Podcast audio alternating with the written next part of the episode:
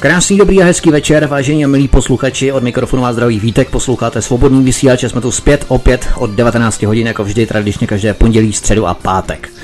O přízeň voličů se bude v letošních senátních volbách ucházet 236 kandidátů. O mandát se bude ucházet 194 mužů a 42 žen. Průměrný věk kandidátů do Senátu je 56 let. Největší zájem o senátorské křeslo je na Praze 8, kde se u něj odká 16 kandidátů. Nejmenší potom v Náchodě, Šumperku a ve Vsetíně, kde se o přízeň voličů bude ucházet jenom 6 lidí. Dnešním hostem, který přijal pozvání k nám do svobodného vysílače, je režisérka a scenáristka Lucie Green, kandidátka do Senátu za obvod, za volební obvod číslo 8 Rokicany s podporou hnutí Ano. Paní Lucie, vítejte u nás a děkujeme, že jste přišla. Dobrý večer, děkuji.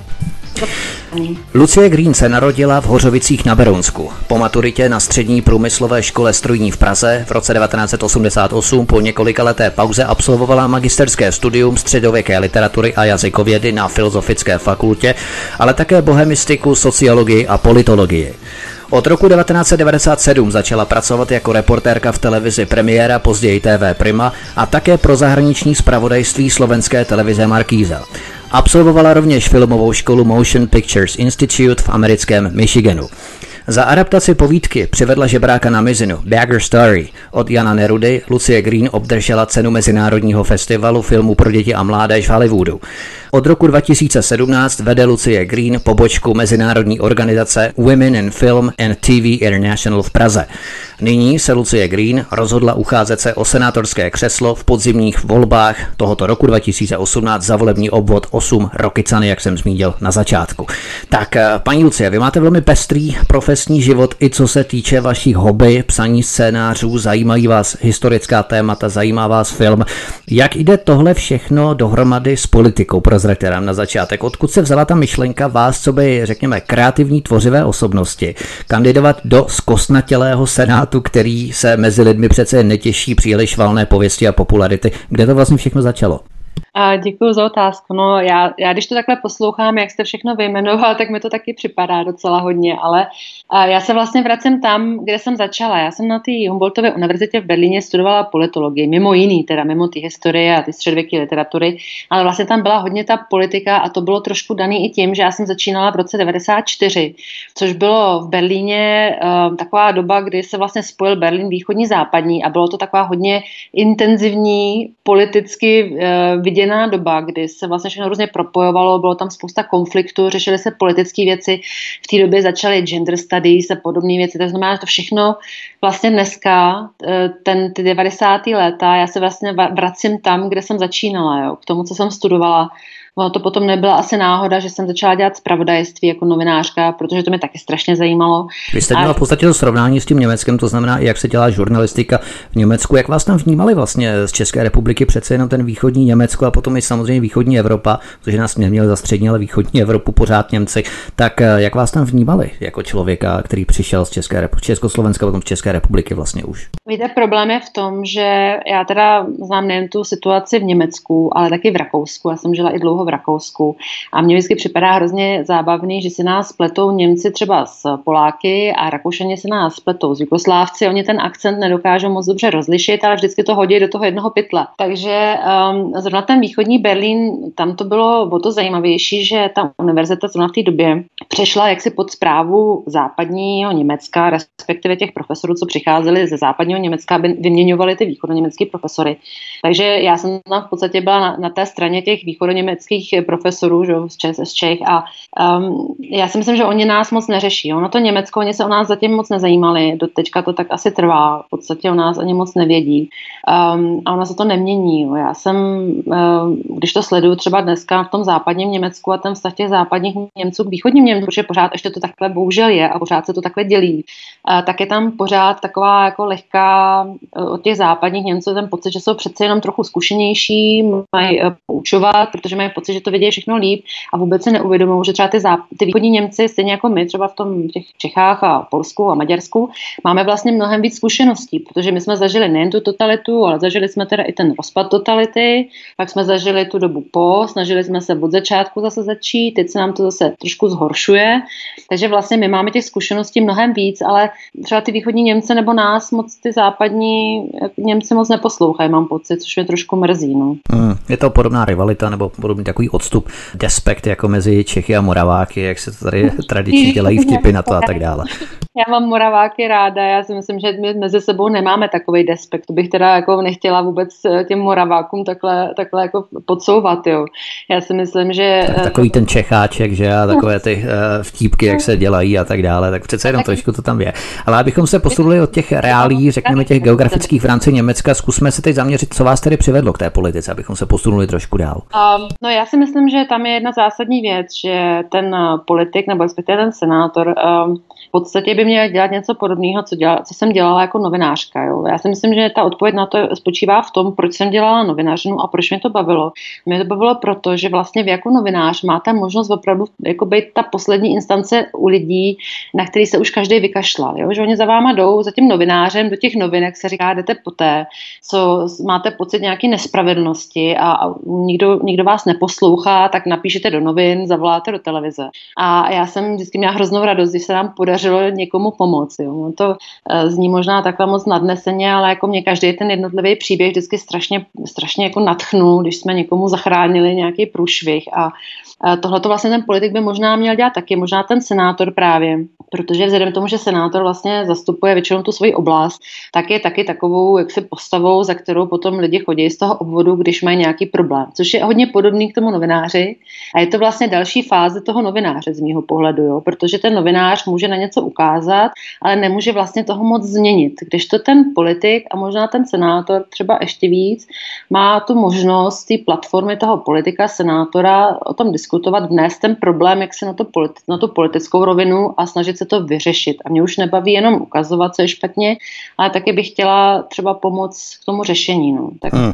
A jaké to vlastně je, když jste teď vlastně ocitáte se na druhé straně barikády, předtím jste konfrontovala politiky eh, s určitými problémy, dotazovala jste se jich na nějaká hlediska, která vám potom přednášely do médií a teď vlastně vy musíte, vy se v podstatě stělesňujete nebo vtělesňujete do role těch politiků. Jaké to je na druhé straně barikády? Tak já se v první řadě snažím nedělat tu stejnou chybu. Jo. Já strašně nerada mám, já nemám ráda ty politické fráze, já jsem to jako novinářka neměla ráda a, a snažím se a někdy, když se slyším, když řeknu nějakou větu a jsem se, řeknu si, Ježíši Kriste, toho to takhle zní strašně, ale přitom to třeba v tu chvíli opravdu tak myslím, um, tak já bych do toho chtěla vnést opravdu trošku civilnější postoj a trochu té pokory, protože to si myslím, že hrozně politikům vadí.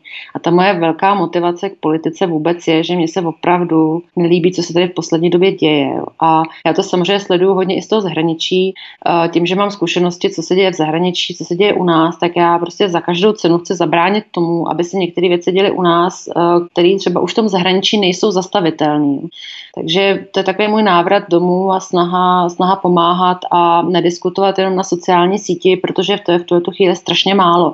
A v podstatě je to tak, že by každý, kdo může nějakým způsobem pomoct, ať už je to teda někdo, kdo má zkušenost s politikou, kdo má k tomu třeba vzdělání, kdo má k tomu proříznutou pusu jako já a tu energii a, a tu bojovnost, tak by do toho měl jít a měl by, měl by to zkusit. No. Vy teď jste podotkl, že máte proříznutou pusu, tak si vás zrovna teď vyzkouším, protože vy kandidujete za podpory hnutí ANO. E, nemyslíte, že vám toto skutečnost spíše uškodí u voličů, kteří jsou spíše alternativně naladění, jsou pro národního ražení a při vší úctě ANO tyto atributy příliš nestělesňuje vzhledem k hlasování europoslanců v posledních měsících? No, tak já začnu na začátku. Samozřejmě jako hodně lidí mi samozřejmě nadává, když to řeknu takhle upřímně, ale já jsem si to strašně rozmýšlela na začátku. Já jsem začala vlastně tu kampaň jako nezávislá um, kandidátka. Sbírali jsme petici, nazbírali jsme opravdu skoro těch tisíc hlasů, co bych potřebovala. A když potom přišla ta nabídka kandidovat jako nezávislá, nejsem člen ANO, uh, za ANO, tak uh, jsem o tom strašně přemýšlela. A jako první jsem si samozřejmě přečetla ten program. A nakonec jsem se rozhodla uh, kandidovat za ANO, proto, protože oni v tom programu mají hodně věcí, se kterými já se shoduju. Oni tam mají tu uh, uh, naši obranu vnější evropské hranice, mají tam uh, samozřejmě zachování kontroly státu nad nerostnými surovinami. Mě strašně vadí ta privatizace pitné vody. Je tam ochrana národní identity, kultury, bezpečnost, takže um, to jsou všechno věci, které vlastně, za které já se můžu postavit. Jo. Um, samozřejmě, že tam jsou potom třeba věci, nebo co se dějou, tak uh, to já nemůžu ovlivnit. Ohledně toho hlasování v Evropském parlamentu, to je strašná osuda těch jednotlivých uh, europoslanců a myslím si, že většina i členů ANO je na ně strašně naštvaná, nejenom lidi, co jsou mimo ANO. Já si myslím, že i předseda ANO to řekl dost jasně. Uh, je to kuriozní, protože třeba ODS uh, se hlásí vlastně k tomu Bruselu, k, pro evropské straně a přitom teda jejich europoslanec hlasoval proti. Jo. Takže je vidět, že ty poslanci se vlastně v tom Bruselu dělají, co chtějí. A já tu motivaci těch eh, europoslanců ano vůbec nechápu, leda, že by věděli, že už se tam prostě nedostanou ty kandidátky příští rok a mají zřejmě takový ten postoj bližší košile než kabát a mají zřejmě asi nějaký jiný zájem, kam půjdou a z toho do toho hlediska se rozhodli, ale vůbec to nechápu. Nevadí vám třeba právě, že hnutí ANO je členem mezinárodní, respektive evropské frakce ALDE, což je strana podnikatelů a právě tím pádem se hlásí k tomu evropskému odkazu spíše než k těm národním prioritním zájmům, které by měly tvořit stěžení část toho jejich programu, i když to v něm deklarují. Tak vadí, ale já doufám, že se tam ty europoslanci vymění. Budeme mít volby příští rok. Eh, lidi jako paní Jourová, to jsou lidi, které já nechápu a vůbec eh, nechápu, jak eh, může argumentovat třeba proti panu Orbánovi, který zastupuje většinu svých obyvatel a urážky ze strany paní Jourové, to byla katastrofa. Já vůbec nechápu, jak si to dovolí. Já doufám a myslím si, že nejsem sama a myslím si, že těch lidí právě v ANO, jak říkám, já nejsem členem ANO, ale samozřejmě jsem v kontaktu a podporuji spousta věcí. Já doufám, že ty příští, ty volby v příštím roce, ty, to se skupení vlastně trošku změní a nejsem si jistá, jestli tam třeba potom jako nadále ty europoslanci budou, že? ale já nejsem poslancem uh, parlamentu, že? europarlamentu, takže já to no. nemůžu. Takže uh, myslíte, že s podporou některé z provařených politických eh, hnutí nebo stran, frakcí zatížených historií plné skandálů čelních představitelů má člověk více šancí, než kandidovat třeba samostatně jako nezávislý, pouze se svou pověstí, řekněme, vlastními prostředky, i když řádově menšími samozřejmě? Já si myslím, eh, že já jsem to brala tak, já můžu teda mluvit jenom za sebe, já jsem to brala tak, že za prvé máme s ANO stejný program, právě pro mě strašně důležitá ta národní identita, samozřejmě migrace, ilegální migrace, to je pro mě velký téma, já souhlasím, že je potřeba to okamžitě zastavit a vracet, vracet, vracet. Um, to bylo pro mě nejdůležitější. Pro mě je důležitý, aby jsem zastupovala stranu, která má mandát a přeci jenom ten mandát eh, má ANO velice silný a má hodně voličů a má silný politický mandát, může něco změnit. A pro mě je strašně důležité, aby tyhle věci u nás nenastaly. Pro mě je ta ochrana vlastně České republiky, těch našich hranic, toho, aby se sem nedostala, nedostalo, nedostali lidi, co sem prostě nepatří, lidi, kteří nejsou kontrolovaní. Ta ilegální migrace je strašná věc a je to pro mě naprosto číslo jedna. A jestli mi potom někdo na ulici bude nadávat za nějakou drobnost, kterou stejně nemůžu ovlivnit, tak to prostě beru jako, že, si to, že to takhle je. A jestli, jestli pomůžu teda tými zemi uh, jinak, tak ať mi třeba ještě nadává někdo další, ale, ale já, já za to stojím a musím teda říct ještě nakonec, jo. Já jsem mezi tím samozřejmě poznala hodně lidí právě z Rokicem, právě z ANO a tam je strašně moc mladých lidí a je tam taková nová generace lidí, co přišli do politiky. A já musím říct, že já jsem překvapená, kolik je tam fakt dobrých lidí, jo. takže já, já kdyby se mě někdo ptal, jestli mi vadí, že kandiduju za ANO, tak já bych řekla, že absolutně ne, protože čím víc těch lidí tam znám v tom regionu, tím víc jsem radši, že jsem se takhle rozhodla. Nemyslíte, že ten prioritní důvod, primární důvod, proč takové množství mladých lidí vstupuje do politiky právě do hnutí ANO, spočívá spíše v jejich síle a tím pádem eh, v možnosti jejich kariérního růstu a určité, určité formě oportunismu, řekněme, v rámci politiky kariéristického postupu, protože cítí, vidí tu sílu, to znamená, eh, pokud by ANO mělo třeba 10% nebo 7%, tak by tam tolik lidí nevstupovalo, i když by měli třeba stejný program, jako mají teď. No já si myslím, že naopak. Já si myslím, že v tuhle chvíli uh, uvědomte si, že když řeknete, že jste voličem, no dokonce členem ANO, anebo třeba SPD, to je jedno, tak uh, se na vás samozřejmě okamžitě snese ohromná, ohromná prostě energie lidí, kteří s vámi nebudou souhlasit, budou na vás útočit. A je to zvláštní, že zrovna té ty dvě strany se to odnáší nejvíc. Jo. A já říkám, když teda někdo útočí, tak se útočí na ANO a na SPD, teda myslím si, to jsou dvě strany se silným mandátem, tak je potřeba si uvědomit, odkud vlastně tyhle útoky jdou. A to jdou většinou od stran, které nemají takový mandát, které nemají tolik voličů a potřebují se nějakým způsobem profilovat. Jo. Takže když někdo začne mluvit o tom, že je potřeba vlastně zabránit té nenávisti ve společnosti, tak já to strašně vyčítám eh, stranám, jako je třeba Topka nebo jako Lidovci, když ta Topka si myslím vede v tomhle. Protože neustálý podněcování nenávisti k lidem, co mají jiný politický názor, jenom proto, že jsou v nějaké politické straně, to je strašný a to čím dál tím horší. A já si myslím, že právě teďka ty mladí lidi, o kterých mluvíte, nejdou do téhle strany proto, že se tam něco slibují od toho, protože oni vědí velice dobře, že to pro ně bude znamenat uh, problémy v jejich okolí, že, že jim lidé budou vyčítat, prostě protože slyší pořád kolem sebe z médií, jak je to strašně špatný, víc za ano. Jo, takže vlastně možná třeba před pár lety by se tohle, ten, ten, ten argument mohl použít, jo.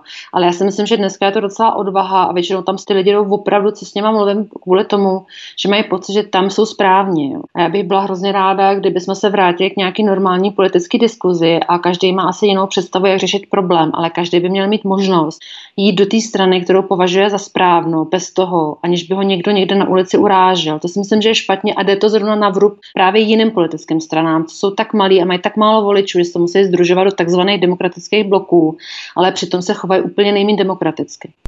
Dobrá, takže vy se neobáváte toho, že v případě vašeho působení v Senátu se nezařadíte mezi tu šedou masu anonymních senátorů, ano, kteří budou hlasovat v souladu s nařízením vedení hnutí, jak je dnes běžným zvykem v podstatě u všech politických stran. To se netýká pouze hnutí, ano, ale v podstatě všech, že jsou tam místo předseda, předseda a ti v podstatě rozhodnou pro ostatní senátory i poslance, horní dolní komora, jakým způsobem hlasovat. Tak to já si myslím, že možná to trošku už vyznělo z toho, co jsem říkala předtím, že to vůbec nehrozí, protože eh, ty moje názory jsou dlouhodobě známy a já ty moje názory moc neměním, takže já mám svoji jasnou představu a tu svoji představu jsem všem přednesla, to znamená, oni věděli, do čeho jdou a s tímhle mě nominovali. Jo, takže eh, si nemyslím, že ten, kdo mě poznal, bude předpokládat, že se mu podaří nějakým způsobem jako nasměrovat a že budu hlasovat tak, jak mi někdo řekne, jenom protože tam je nějaký zájem.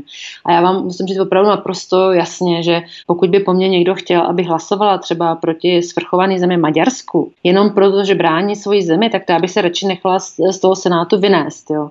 protože to je strašná vostuda a to se teda u mě rozhodně nestane. Takže co voličům dáte, protože přece jenom lidé jsou skeptičtí vůči tomu, protože se na tu máme třeba 30 let a pořád se nic nezmění a pořád někdo chodí a pořád někdo říká, že já chci změnu a potom se tam dostane a ta změna nepřichází a nepřichází. Takže co voličům dáte vy jako zástavu, abyste nás přesvědčila o tom, že byste hlasovala podle vašeho přesvědčení nebo svědomí a ne v souladu se stranickou disciplínou? Tak zaprvé, jak říkám, já nejsem členem ANO, já jsem nezávislá, nestraník.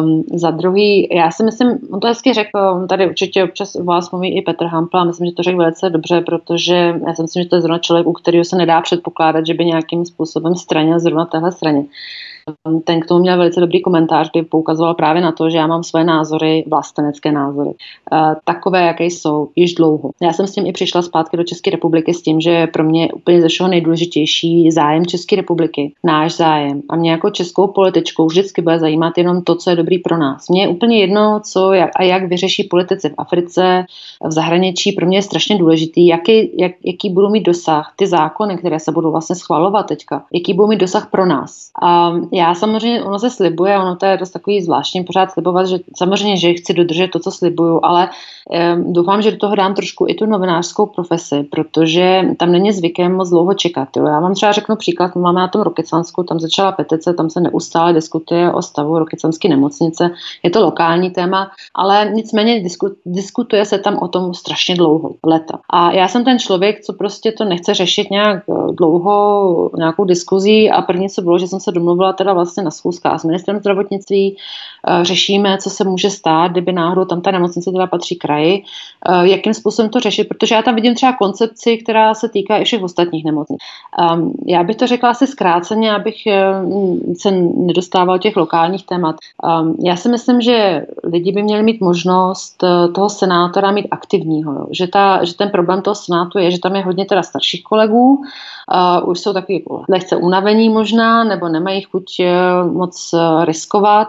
Já si myslím, že já jsem ten typ člověka, um, ze kterého je znát asi na první nebo druhý pohled, že, že tam rozhodně nebudu sedět a nebudu poslouchat nějaký příkazy, protože to jsem stejně nikdy neuměla A neuměla jsem to ani jako novinářka a neumím to ani jako člověk a neumím to ani jako politik. Takže já si myslím, že jsem fakt taková neřízená střela. No, tak uvidíme. Tak eh, doufujeme, že si z vás nikdo nevystřelí, když jste taková střela. Já to možná trošku udělám, ale k tomu se potom ještě dostaneme. Nicméně, nicméně, vy jste tu zavedla částečně debatu i na lokální problémy. Pojďme se toho trošku držet, protože já se vás chci zeptat, proč jste se rozhodla preferovat zrovna Senát? Nemyslíte, že byste měla větší šanci na úspěch v komunálu, v komunální politice, který je tradičně občanům blíže? Proč zrovna Senát? Nestřílíte příliš vysoko? Nezdá se vám eh, v podstatě s absencí určitých politických zkušeností z předchozích pater, z nižších pater, to znamená komunál, kraj a po případě pak právě třeba ta sněmovna? Tak já zaprvé teda právě tu komunální politiku znám docela dobře, protože já jsem pracovala jako šéf-redaktorka zpravodajství, které právě mělo na starosti zpravodajství z regionálních zpráv, to znamená region, magistrát, komunální zprávy, takže já vím, jak tam zhruba ta politika vypadá. Ale jak jsem řekla, já do politiky nejdu proto, abych se stala politikem, abych měla zaplacenou profesi, aby se nemusela nic dělat. To já jdu do té politiky proto, protože mám pocit, že se v dnešní době rozhoduje o strašně důležitých tématech. A ty témata mají dopad na celou Českou republiku. A já prostě na té komunální úrovni samozřejmě nemůžu ovlivnit uh, zákony a rozhodnutí, uh, které budou mít dopad na celou Českou republiku. A to je, proč jsem do toho šla. Já do toho nejdu proto, abych měla profesi politika, ale proto, že mám pocit, že je strašně důležitý. A když je to Senát, tak aspoň na té úrovni Senátu, a teďka tam je hodně kandidátů, co se dá, že jsou vlastenci a patrioti, Um, já tam jdu proto, protože nechci, aby došlo k tomu, aby byly třeba schváleny zákony, které nějakým způsobem omezí nebo ovlivní naší suverenitu, které uh, provedou změny, které budou nevratné. To jsou prostě, je moje motivace. A ta, ta motivace samozřejmě uh, by nebyla uh, splněná na, na nějaké radnici třeba v Rokycanech, protože tam by to samozřejmě ovlivnit nemohla. Takže já si myslím, že jsem v tom Senátu docela správně. To znamená, v podstatě tady se jedná o klíčovou záležitost, což je článek 10 Ústavy České republiky, který nadřazuje všechny mezinárodní smlouvy, se kterými česká legislativa musí souhlasit a implementovat je jaksi do svého právního rámce, i když třeba budou v rozporu s částí české legislativy, tak to je ten článek 10, ten v podstatě nadřazuje tyto mezinárodní smlouvy. To je vlastně klíčová záležitost, ale vy se tedy neobáváte, že vám bude scházet určitý cit pro politické uvažování vybrušovaný z těch předchozích předchozích nižších pozic. Eh, nebude to pro vás handicap v podstatě, že jste nepůsobila předtím politice, i když se politikem nesnažíte být nebo nechcete jim být, ale přece jenom eh, s tou politikou budete v kontaktu, v těsném kontaktu, budete muset lobovat eh, v tom dobrém slova smyslu, samozřejmě přesvědčovat o těch vašich vizích, zákonech, iniciativách a tak dále, tak s tou politikou přece jenom budete přicházet do úzkého kontaktu. Um, já, já vám rozumím, ale já si myslím, že naopak ne. Já si myslím, že je výhoda, že jsem, že z té politice nejsem už tak dlouho, protože mně připadá, že tam u těch eh, profesionálních politiků dochází k určitý únavě a já do toho vcházím docela, řekla, s tou eh, čerstvou energií. Já i tu takzvanou velkou politiku znám docela dobře, protože já jsem vedle toho, tím, že jsem dělala tolik věcí, ono se to teďka schází, jo, ale já jsem vlastně zároveň dělala zahraniční zpravodajku televize Markíza, hlavnímu zpravodajství. Takže já jsem vlastně nejen teda dělala regionální zpravodajství, ale za zároveň jsem sledovala uh, politiku v České republice a dělala jsem o tom zprávy pro Slovensko. Takže já ten eh, systém a, a ten mechanismus uh, politického jednání, jak to probíhá, jak to probíhá prostě v tom zákulisí, tak taky si myslím, že to pro mě není vůbec nic nového a um, víte co, upřímně řečeno, podívejte se, kdo dneska v tom Senátu je. Většina těch zástupců jsou lékaři třeba. Jo. A já si myslím, že když srovnáte lékaře, který přichází z té praxe lékaře nebo jako ředitel nemocnice a najednou se stane senátorem, tak si myslím, že je teda mnohem méně vybavený zkušenostmi a, a nějakou i teoretickou znalostí k tomu být senátor, než třeba já. Režisérka a scenáristka sympatická Lucie Green, kandidátka do Senátu za volební obod číslo 8 Rokicany, nezávislá kandidátka za podpory hnutí Ano je naším dnešním hostem u nás na svobodném vysílači. Vy stále posloucháte hovory u Klábosnice, od kterých vás zdravých vítek, dáme si písničku, zahrajeme si a po hudební pauze budeme pokračovat už v tématech, v konkrétních tématech na její webové prezentaci. Hezký večer. Dnešním pořadem na svobodném vysílači nás provází stále režisérka a scénáristka Lucie Gréne, kandidátka do Senátu za volební obvod číslo číslo 8 Rokicany, nezávislá kandidátka za podpory hnutí Ano. A my jsme před písničkou slíbili, že se podíváme na konkrétní témata. Vy na vašich stránkách uvádíte, přiznám se, že jsem velmi dlouho považovala Senát za zbytečný. Navíc, když se člověk podívá, kdo nás tam zastupuje, není obvyklý argument o odložišti nepotřebných politiků zase tak od věci. Konec citace. Eh, zkuste voličům vysvětlit, proč by vaším vstupem do Senátu měl začít být Senát najednou potřebný, protože to je standardní argument skoro všech kandidátů do Senátu, že Senát je nepotřebný, zbytečný, ale jejich vstupem se rázem všechno změní a Senát díky nim začne být najednou užitečným. Není to příliš domýšlivé od vás? Tak já bych eh, samozřejmě si nedovolila někdy tvrdit, že Senát začne být důležitý ve chvíli, do něho vstoupím já jako senátorka. To si myslím, že by bylo opravdu teda hodně přehnané. Já si myslím, že co je zásadní je, že se změnila situace, alespoň pro mě. Já jsem dřív nevnímala tu situaci tak kritickou. Ty zákony, které sem přicházejí, eh, chování Evropské unie k nám, jakožto k suverénnímu státu, pokusy neustále ovlivňovat i naše zákonodárství, to jsem nevnímala jako tak intenzivní. A já mám pocit, že to v poslední době strašně zhoršuje. Je to čím dál tím intenzivnější ty pokusy zasahovat do našich zákonů, omezovat i zákony, které se týkají třeba bezpečnosti a které jsou záležitostí teda vlastně těch jednotlivých suverénních států. Um, to sem přichází čím dál tím častěji a já jsem právě v té chvíli začala vnímat ten Senát jako, jako šanci, kdy můžeme ještě zabránit tomu, aby, jsme, aby, se, aby u nás nezačaly platit zákony, které by opravdu nám kus té suverenity třeba ubíraly. A, a teď si zkuste představit toho člověka, který přijde z práce a slyší nějakou tu Lucii Grény, jak tu povídá o tom, že ona by to chtěla vytrhnout. Tak jak to chcete vytrhnout? Že zrovna vy jste ta šance, kterou lidi musí uchopit proto, aby právě tyto zákony v rámci určité suverenity České republiky, abyste ji opravdu dovedla zachránit. Tak jak to chcete vytrhnout? Ptá se, může se ptát nějaký člověk.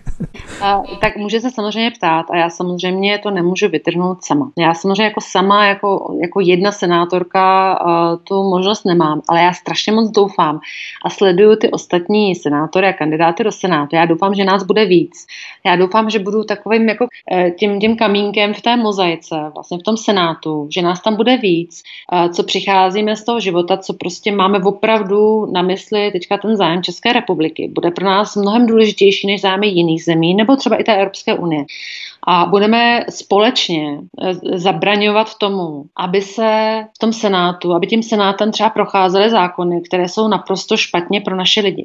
To znamená, já samozřejmě sama nedokážu tolik, jako bychom třeba dokázali v nějaké větší skupině senátorů a já hrozně moc doufám, já samozřejmě sleduju některé kandidáty a doufám, že nebudu sama v tom Senátu, samozřejmě doufám, že mě zvolí do Senátu, ale společně uh, doufám, že budu moct podpořit a pomoct, aby něčemu takovému nedocházelo nacházel.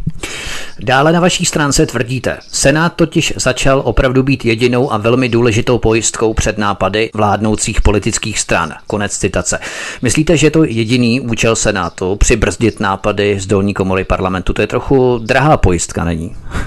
No tak je to, to, to samozřejmě není úplně jediná, jediná funkce Senátu. Um, já si myslím, že u toho senátora, když se vrátím zpátky k tomu senátorovi, já si myslím, že ten senátor má ještě jednu další takovou funkci, která je třeba i trochu symbolická, ale důležitá, že vlastně je taková politická platforma k tomu vyjadřovat se i k některým aktuálním věcem. Jo. Já samozřejmě jako soukromá osoba můžu mít uh, určitý názor, ale jako senátorka, která zastupuje určitou část České republiky, určitou část voličů, tak mám samozřejmě větší mandát k tomu, abych nějakým způsobem poukazoval na něco, co se děje a co si třeba myslím, že není v pořádku. Takže eh, tohle to si myslím, že taky jako důležitá funkce senátorů, že to jsou lidé, kteří přece jsou starší, mají větší životní zkušenosti a, a ten jejich postoj a, a ta jejich, eh, ten, ten jejich program eh, podle mě prostě by mohl taky pomoct třeba té politické diskuzi, vlastně té veřejné diskuzi. Jo. Samozřejmě ty funkce toho senátu jsou ještě další a já doufám, že se třeba i o některých dá potom dál diskutovat, um, že by se eventuálně rozšířily a, a třeba mě je to, že nemůže Senát, jako senátor samozřejmě nemá možnost navrhovat zákony a musí navrhovat jako Senát jako celkově. Um, myslím si, že je důležitý třeba i ta funkce uh, schvalování právě těch zákonů, jako byla třeba ta uh, vyhláška o zbraních. Jo. To jsou třeba věci, které pokud třeba tohle by se podařilo zastavit, um, tak uh, by to byla velká, velký plus pro nás, pro všechny. Vy máte ráda střílení, to znamená, že uh, intuitivně inklinujete právě ke zbraním. Ale teď si vás trošku vystřeluju já. Ale co chcete vydělat tedy proto, aby Senát začal být něčím víc než jen pojistkou proti nápadům z dolní komory parlamentu? Co chcete dělat víc než jen zvedat ruku pro nebo proti zákonům nebo se účastnit jaksi žvanících kroužků na půdě Senátu, což asi od vás lidé neočekávají? Mm-hmm. Um, tak eh, já samozřejmě nechci přeceňovat možnosti senátora. A já můžu prostě jenom sama za sebe, jako za osobu, jako za senátorku, slibovat, že budu uh, vidět, budu slyšet, uh, budu se snažit třeba i komunikovat s poslanci, vlastně i jak za ANO, tak uh, s, s těmi, kteří vlastně rozhodují o těch zákonech a možná si myslím, že by se neměla podceňovat i ta možnost té diskuze uvnitř vlastně um, uh, Senátu společně teda vlastně s ostatními poslanci. Um, já si myslím, že opravdu čím víc lidí, kteří mají rozumný názory a kteří opravdu myslí víc teda na tu naší, na tu naší Českou republiku, než eh, na zájmy nějakých nadnárodních eh, komplexů, eh, já si myslím, že to je velký plus.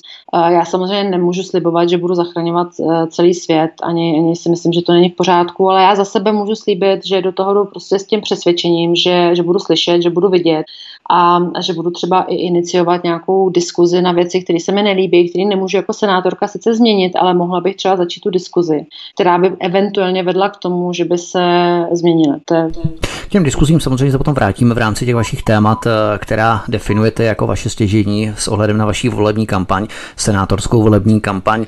Zatím si vedete velmi dobře podle mě a pokud s vámi budu spokojen, jakože spokojen jsem, tak možná budete asi jediná kandidátka do Senátu zahnutí ANO, což je co říci, kterou bych rád podpořil, ale to ještě uvidíme. V rámci vaší kampaně do Senátu ještě bych se rád zeptal, jaký máte tým, kolik má členů a kdo v něm figuruje. A tak eh, ten můj tým, ono to je vlastně daný tím, že mě nominovala um, organizace Lokální Rokicany a taky Plzeň Sever, což jsou vlastně on, ten, on vůbec ten uh, senátní obvod Rokicany je taky zvláštní obvod, protože on má, uh, on spasa, rozléhá se na uh, území dvou krajů, čtyř okresů, což je Rokicany, Plzeň Sever, několik uh, obcí, Plzeň město a taky Beroun. Takže vlastně tím pádem tam jsou v těch místech jsou lokální organizace snažíme se spolupracovat. Eh, já se snažím pomáhat jim v těch kampani a zase naopak eh, pomáhají oni mě. Já si myslím, že ten tým není ale snažíme se. A teď zásadní otázka. Odkud berete peníze? Jak přesvědčíte třeba skeptické voliče, že vás nesponzoruje třeba nějaká skupina místních podnikatelů, abyste nastolovala jejich agendu? Konec konců nebylo by to poprvé.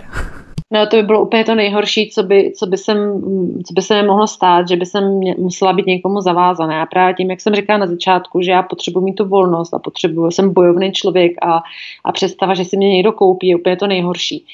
Um, takže já jsem se vlastně rozhodla, já jsem do té kampaně dávala svoje peníze, to znamená, já si tu kampaň uh, financuju zaprvé teda sama, to znamená, tam není žádný sponzor, není tam žádná firma, není tam žádná soukromá osoba, která by mi ty peníze uh, poskytovala a vlastně dělíme se o ty náklady taky ze stranou uh, ano, protože oni samozřejmě mají i vlastní volební rozpočet, takže na, co se týká mě jako kandidátky, tak uh, u mě žádní, žádní sponzoři, žádné firmy, žádní podnikatele nefigurují, já prostě jdu sama za sebe. Třeba zdravotnická lobby za podpory zřízení nových porodnic, kterých je na Rokicensku málo, byste dostala třeba nějaké místo v představenstvu některé z nemocnic. To u vás nehrozí tedy. Ne, to vůbec ne.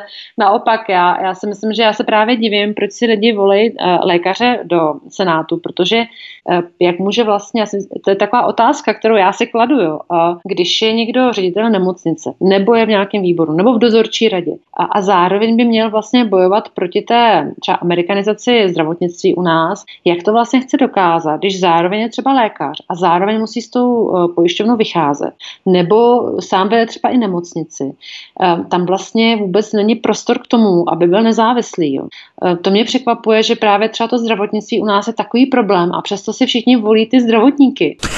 Vy třeba pracujete, asi trošku rýpnu, vy třeba pracujete ve filmovém průmyslu, nemáme se tedy obávat o návrhy na vyšší dotace pro filmovou kinematografii na úkor jiných stránek ne, rozpočtu třeba. Ne, ne. Víte, co, víte co, to je třeba zvláštní věc, jo, protože já vlastně tím, jak vedu uh, tu českou pobočku uh, ženy ve filmu, to je vlastně Women in Film and Television, což je vlastně organizace, která je celosvětová a my vůbec nemáme žádný dotace, my nebereme žádný dotace, my nemáme požádanou o dotace, v podstatě žijeme jenom vlastně z těch našich příspěvků členských a zároveň teda já ještě finančně podporuju. Protože právě ta závislost na tom státu si myslím, že je strašně špatně. A já jsem byla třeba, já vám řeknu třeba příběh, kdy já jsem, já jsem si to teda chtěla vyzkoušet, protože tím, že jsem žena a tím, že jsem se rozhodla i do politiky a máme tady několik neziskových organizací, které si teda kladou za cíl podporovat ženy v politice, tak jsem za nimi samozřejmě vyrazila. Chtěla jsem vidět, co pro mě udělají. A mně se hrozně líbilo, protože oni mají sídlo v taky krásné vile někde v Praze a mají kanceláře a zaměstnance a všude měli vyvěšený ty plagáty, jak podporují. Se ptala, jakým způsobem chtějí podpořit mě a oni mi řekli, že nemůžou, protože už jim došly peníze. A potom teda po nějaký době mi přišla pozvánka na setkání s nějakou eh, političkou na komunální úrovni, jestli bych třeba nechtěla přijít a popovídat si s ní, jak se jí teda v té politice daří. A to bylo všechno. A potom ta samá zástupkyně této organizace, která má podporovat ženy v politice, se nejvíc vlastně začala diskutovat o zrušení nebo omezení financování neziskovek, protože oni přeci pomáhají těm ženám v té politice. A já jsem na to se dívala a já jsem si říkala, no to snad není možný, takováhle drzost. Tak eh, když vlastně mají šanci podpořit ženu v politice, a to já jsem tenkrát vlastně uh, chtěla bez podpory jakékoliv strany, tak eh, nepomůžou, ale když se jedná o peníze, tak potom zase o nich slyšet je, jo, a to se mi hrozně moc nelíbí. Rozumím. Vy kandidujete v Rokycanech, znáte třeba vaše protikandidáty, koho se tak nejvíce obáváte jako nejsilnějšího rivala nebo soupeře, vyzývatele, který by vás mohl ohrozit? Ohledně té vaší otázky, já si myslím, že nemá smysl do těch ostatních kandidátů nějakým způsobem eh, se strefovat. Eh, do, do téhle chvíle ta naše kampaň vlastně probíhá současně, ani jsme na sebe nějak zvlášť neútočili. Já doufám, že to i takhle zůstane dál, protože já si myslím, že takové, ty, takové to napadání mezi sebou a útočení na toho, ostat, na toho druhého kandidáta um, nemá smysl, není to dobře. Je lepší říkat, co já umím nebo co bych dělala já a potom ať si ten volič vybere, koho si radši zvolí.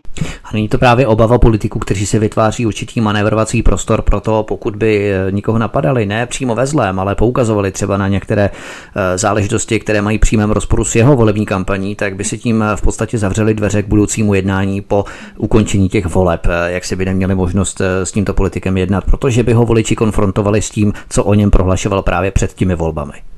Já myslím, že ne. Já se, já se, snažím, uh, já se snažím vyhýbat se prostě zbytečným uh, nějakým konfliktům. Já samozřejmě jsem velice kritická, co se týká těch ostatních kandidátů. Já samozřejmě, pokud bych to měla popsat jako novinářka, tak já samozřejmě uh, tam vidím některé aktivity těch uh, kandidátů jako dost negativní. Mně se samozřejmě nelíbí. Já jsem studovala literaturu, jo, takže já třeba mám jako protikandidáta um, za pana Uhlíře, který je známý tím, že bojoval proti knihám, protože se mu nelíbilo, kde je napsal.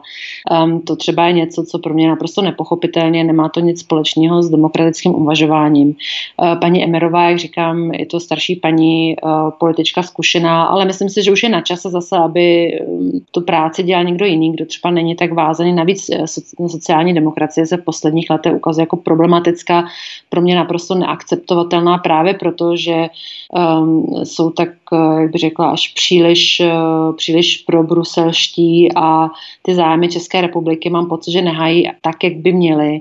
A jinak ty ostatní kandidáti si myslím, že jsou uh, v podstatě taky začínají v té politice, abych to nějak jako nehrotila, tu diskuzi. Uh, kandidát za ODS, to je samozřejmě, to je samozřejmě věc, která tady bych mohla asi mluvit jako novinářka, bych se asi vybrala jako objekt mého zájmu, protože um, to je vlastně uh, zastupitel politiků, který, proti kterým já jsem jako novinářka nejčastěji bojovala. To znamená, um, já bych ho samozřejmě za senátora nechtěla a nechtěla bych ho ani za starostu, ale jak říkám, já to nechám na těch voličích a, a uvidíme, koho si vyberou.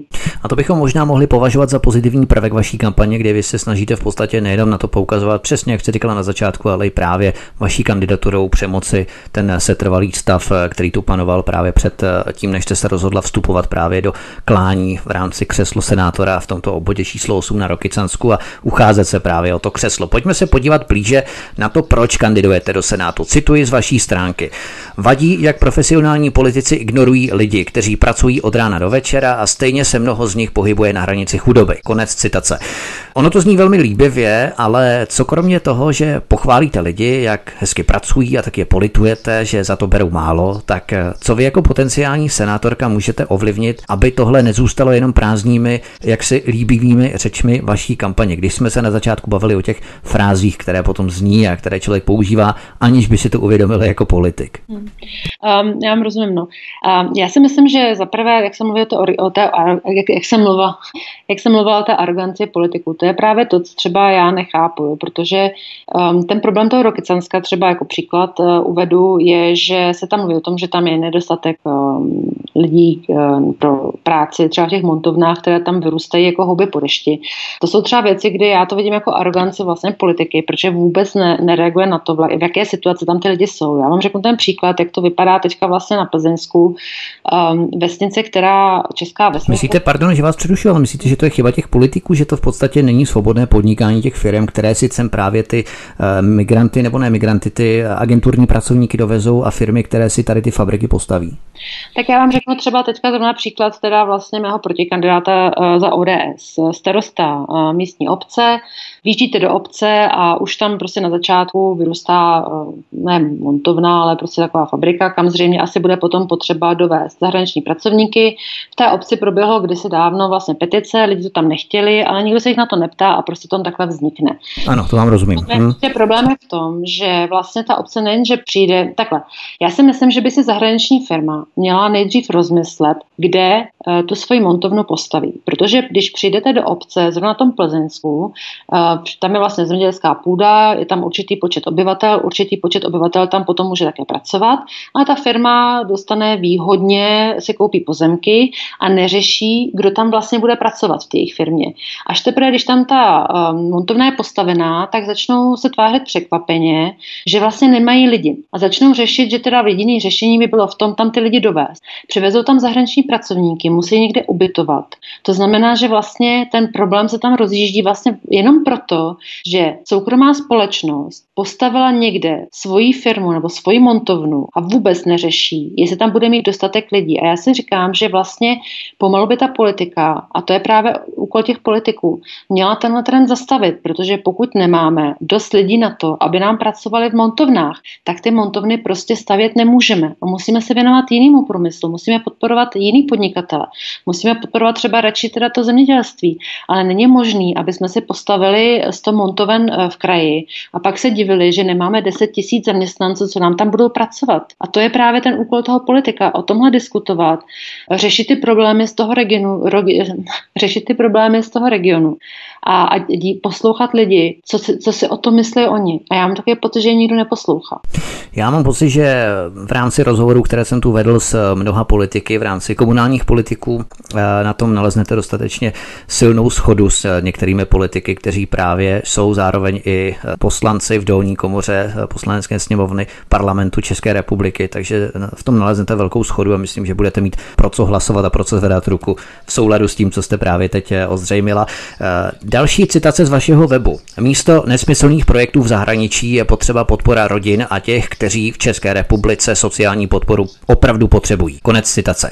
To je skvělé, Kvituji, kvituji akcent pro národní politiky, ovšem nabízí se tady otázka, jak posuzovat ty, kteří sociální podporu opravdu potřebují. Jakou metodologii byste na to posuzování použila? Mohli bychom to nějak objektivně a zároveň spravedlivě posoudit, protože to je také takové líbivé politické heslo, ale vždycky, když se do sociální politiky začnou politici vrtat, tak jenom proto, aby sociálně potřebné ještě více oškubali. Oni si to samozřejmě všechno odůvodní hezky, zajistí si v telce nějakou PR z přízněných agentur, které ukážou pár nepřizpůsobivých s flaškou v jedné ruce, s cigárem v druhé ruce, jak se rozvalují automatu. No a samozřejmě hýkání veřejnosti mají zajištěné předem na snižování sociálních dávek. Ale jediný, kdo ostrouhá nakonec, jsou právě ti skutečně sociálně potřební. Takže jak je nepoškodit tedy? No, já si myslím, že eh, na, jako na začátek je potřeba si specifikovat, kdo vlastně tu pomoc potřebuje. Já jsme se tady bavili trošku i o těch příjmech.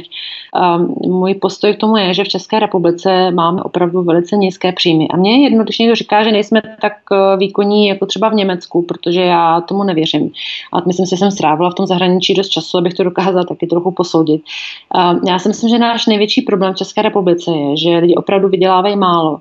A to málo, co mají, je vede k tomu, že si občas třeba půjčí, dostanou se do dluhů, potom jim ten zbytek těch peněz sebere exekutor vlastně. Je to strašně taková ta spirála, máme 900 tisíc lidí v exekuci. Jo. To znamená, že už uh, i tady ty problémy začínají. Jo. A potom, jak si má vlastně mladý člověk člověk, uh, zajistit bydlení. Jo. To jsou věci třeba, které já bych ráda, kdyby se začaly řešit, to znamená podpora třeba bydlení a nejenom těch mladých lidí, ale prostě všech obyvatel. To znamená, pokud teda v té vesnici třeba nebo v obci um, je místo, může se stavit, podporovat tohle. A já bych radši teda viděla ty peníze, co se dávají právě do těch zahraničních projektů, a nebo, jak říkám, do těch uh, financí pro politi- politicky motivované neziskovky. Radši to dejme teda tam, kde je to potřeba. To znamená, stavme pro lidi, stavme, umožníme těm uh, menším obcím nebo i těm městům, aby stavili uh, byty, aby stavili byty pro lidi, co mají prostě normální běžné příjmy, ale nemůžou se dovolit dát několik milionů za byt. Já si myslím, že to je základ, jo, že lidé... Takže to vaše řešení je komplexnější záležitost, než pouze se orientovat výlučně na nějaké sociální dávky, takže komplexně stavit byty a tak dále.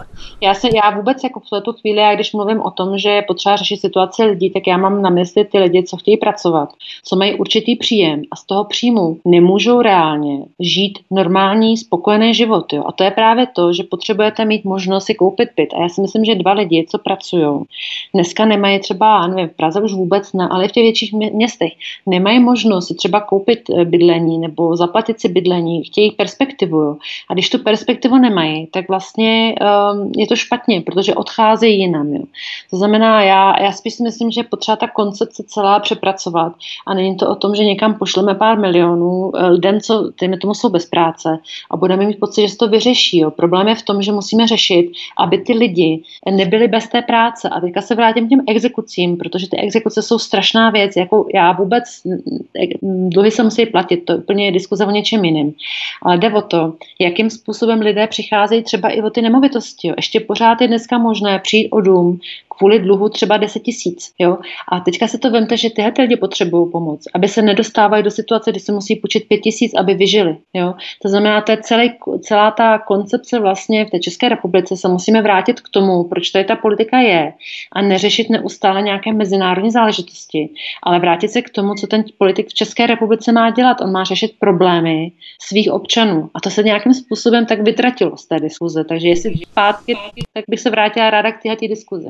Ano, to je opravdu chválihodné, že v podstatě prioritou jsou právě národní zájmy, zájmy našich občanů, na což se ve větší míře nereflektuje právě z pozice některých politických frakcí, které mají na zřeteli spíše mezinárodní projekty. Vy na vašem webu právě hovoříte a píšete o mezinárodních eh, záležitostech. Jaké nesmyslné projekty mezinárodního charakteru nebo v zahraničí máte na mysli? V jaké branži, v jakém odvětví nebo rezortu? Pouze, řekněme, vojenské eh, výsadky nebo ne výsadky, pardon, vojenské kontingenty, nebo řekněme mise v Afganistánu, v Mali a v Iráku, v dalších zemích. Myslíte, že to je potřeba i v rámci dalších zahraničních projektů, nebo jaké máte na mysli?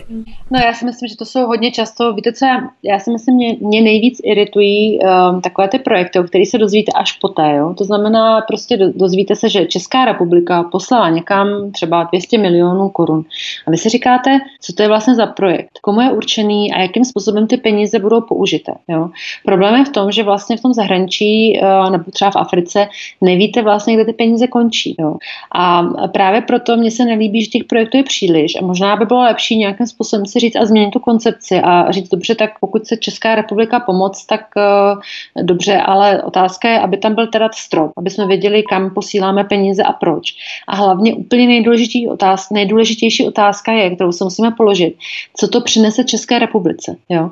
Protože ve chvíli, kdy my tady řešíme platy zdravotníků, platy ve školství, máme problémy na každé straně, kam se podíváte, máme diskuzi o penězí a pak najednou pošleme miliony uh, někam jinam, tak moje otázka je, proč to děláme a co to přinese občanům České republiky, protože pokud Česká republika někam posílá peníze, tak by to primárně mělo být proto, že si od toho slibuje nějaký pozitivní efekt pro občany České republiky. A to mi u toho hrozně chybí. A o tom bych se ráda bavila. Určitě, to znamená, že ve vaší pozici senátorky můžeme očekávat, že pokud bude něco hlasováno takzvaně na tajňačku, že se o tom nebude příliš veřejně mluvit, z jakéhosi důvodu právě, aby se o této horentní částce, která je vynakládaná něco abstraktního, co vůbec nepotřebujeme, na co vůbec není v našem zájmu jako občanů České republiky. Pokud něco takového bude probíhat, vy jako senátorka můžeme od vás očekávat, že začnete ječet, křičet tohleto, aby to neprošlo, aby, to, aby se to lidi dozvěděli ještě předtím, vůbec než by to mělo projít. Tak asi nebudu ječet, asi nebudu křičet, já nejsem eh, člověk, který ječí a křičí, ale budu asi velice důrazná a budu hodně slyšet, to asi jo. Mhm. Tak jsem to, tak nějak jsem to vyslal, přesně tak. Režisérka a scenáristka Lucie Gréne, nezávislá kandidátka do Senátu za volební obvod číslo 8 roky Cany s podporou hnutí Ano je naším dnešním hostem na svobodném vysílači. My si zahrajeme písničku a potom se dále podíváme na témata, která definují její volební kampaň v rámci Senátu letos v říjnu 2018. Hezký večer. Zdravím vás opět, zdraví vás Vítek na svobodném vysílači. Posloucháte Hovory u Klábosnice. Jehož hostem je režisérka a scénáristka Lucie Gréne, nezávislá kandidátka do Senátu za volební obvod číslo 8 v Rokycanech s podporou hnutí Ano. A my se podíváme na další téma, eh, které tvoří primární složku volební kampaně právě Lucie Gréne. A my jsme to tady částečně už načali před písničkou, protože vy se dále věnujete exekucím, kde stačí sebe menší chybka, aby byl člověk právě exekutory obrán o majetek. Eh, jaké jsou vaše představy o tom, jak by měl člověk, který si nerozvážně na něco půjčí například, protože finanční gramotnost by měla patřit k základním dovednostem občanů. Navrhovala byste v Senátu přísnější dohled nebo dokonce zrušení různých nebankovních subjektů, krátkodobých půjček, půjček do 24 hodin, na což se lidé nechávají eh, nejčastěji zpravidla nachytat. Nemělo by tohle patřit spíše k té základní finanční gramotnosti lidí, obezřetnosti lidí, že to už prostě není naivita, ale vědomý hazard, nesmysl. Prostě někdo by řekl, někdo by mohl říct, že i blbost těch lidí, ale ti lidé to velmi dobře vědí. Přesto si ale od těchto obskurních subjektů půjčují stále a stále peníze. Byť to všude vidí, jaká jsou rizika, že v podstatě tyto obskurní eh, nebankovní subjekty půjčují z mnoha sta procenty úroků. A potom se hrozně diví. Takže jaký je váš náhled eh, na tuto problematiku v rámci exekucí, v rámci půjček? Protože my jsme se tu bavili o těch eh, záležitostech, kdy třeba někdo dostane pokutu od revizora za lístek, za neplacený lístek 30 korun, potom se mu to za pět let, když na to zapomene, vyšplhá na 15 tisíc a může přijít třeba o barák. To jsou samozřejmě věci, které by bylo nutné postihovat, ale přece lidi není nutné za každou cenu v rámci nebo z pozice politiků vodit za ručičku a říkat jim pozor, ty, ty, ty, tohle nemůžeš. Neměli by lidé přijímat už sami jaksi zodpovědnost sami za sebe ve větší míře. Já rozumím. Já bych to rozdělala na dvě věci. Samozřejmě to, o čem mluvíte teď, je v podstatě taková lichva, lichva to už eh, nebylo nikdy dost, eh, nebylo to nikdy jako sympatický, ale um, já bych se vrátila spíš k těm dluhům, jak vznikají. Na jednu stranu ten největší problém exekucí není v tom, že by neměly probíhat. Všude na světě máte exekutory. To znamená, pokud si něco půjčíte, nevrátíte to, tak by měl vlastně ten věřitel mít možnost nějakým způsobem to dostat zpátky. A pokud někdo má peníze nebo něco má, co by mohl poskytnout jako náhradu, tak samozřejmě chápu, že potom přijde na řadu exekutor a nějakým způsobem se to pokusí získat uh, pro toho věřitele. V tom já nevidím problém. Já si myslím, že největší problém v České republice je v tom, jakým způsobem ty exekuce probíhají. To znamená, mě nevadí exekuce jako taková, ale jakým způsobem je v té české, ten, u nás v České republice probíhá. A co všechno se děje kolem toho, co všechno vlastně zakryje ta exekuce. To znamená, ten způsob provádění exekucí mi připadá tak špatně, že je potřeba začít tam. Protože potom máme ještě téma, teda e, určitá gramotnost lidí v tom, že se musí samozřejmě představit, že e, když se půjčí tolik a tolik, že to nemůžou vrátit zpátky, to se může stát samozřejmě taky, ale já si myslím, že ten stát by neměl lidi vychovávat, měl by spíš e, kontrolovat, aby k takovým věcem nedocházelo. To znamená, že pokud jsou společnosti, které nabízejí takovéhle půjčky, tak by mělo být zaručeno, že potom taky nesou ta rizika, která jsou s tím spojená. To znamená, že pokud někomu půjčíte víc peněz, než vám může vrátit, tak si musíte samozřejmě to riziko sám umět skalkulovat. To znamená, um, to je to úplně jiná věc. Co mě vadí, je způsob, jak se exekutoři dneska ještě pořád chovají. Vadí mi doručování fikcí, což je hrozná věc. To znamená, že vlastně vy někde něco dlužíte, nedozvíte se o tom včas, nebo, vám, nebo se o tom dozvíte třeba po letech, nebo se to dozvíte ve chvíli, kdy vám zablokují účet, což je vůbec taková zvláštní věc, kdy vlastně někdo dluží nějakou částku, uh, pokud možno má zablokovaný celý účet, tím pádem je úplně znemožněno, aby jakkoliv mohl reagovat. Kolikrát vlastně nemůže ani vrátit ty peníze z toho, co by na tom účtu měl, musí čekat, až ta exekuce proběhne. Existují věci nebo případy, kdy jsou exekuce na děti, protože je zadlužili rodiče. Všechno to, co se kolem toho děje, je naprosto neseriózní a je potřeba tomu udělat nějakým způsobem přítrž. A já, já to vidím tak, že já si myslím, že u těch exekucí uh, by to mělo být tak, že dejme tomu ten exekutor by měl nějaký paušální poplatek za tu, za provedení té exekuce. Ale ta možnost, a že zabaví někomu dům za dluh 10 tisíc, to ještě pořád dneska u nás probíhá. Jo. Nebo říkám, to doručení fikcí, to je podle mě strašná věc, to znamená, že vlastně vy se ani včas nedozvíte, že někde něco dlužíte. Dokonce mám podklady k tomu, že vlastně probíhají exekuce i na Čechy, co žijí v zahraničí, protože tím, že vlastně já se pohybuji hodně v zahraničí, to znamená, že třeba i český občan, který je odhlášen z trvalého pobytu v České republice, a to znamená, že nespadá prostě pod exekutory v České republice, tak se stává často, že prostě stejně proběhne exekuce u soudu na základě nějaké adresy, kterou ten exekutor dodá tomu soudu, nebo ten věřitel, nikdo to nekontroluje. A potom ti lidé se vrací zpátky a, a chalupa po dědečkově je pryč, protože spadne do exekuce, o které ty lidi vůbec nevěděli. Jo. To znamená, tahle ten způsob, tahle ta neserióznost, tohoto v podstatě opravdu likvidování existencí lidí, kteří by rádi zaplatili, eh, to je to, to, je to co mi vadí. Mně nevadí to, že se ty dluhy musí platit zpátky. Jo. To, je, to je samozřejmě věc, o které se nemusí diskutovat a je to všude na světě stejně. Pokud si půjčíte, musíte vrátit, pokud nemůžete vrátit, tak musíte dát, co máte.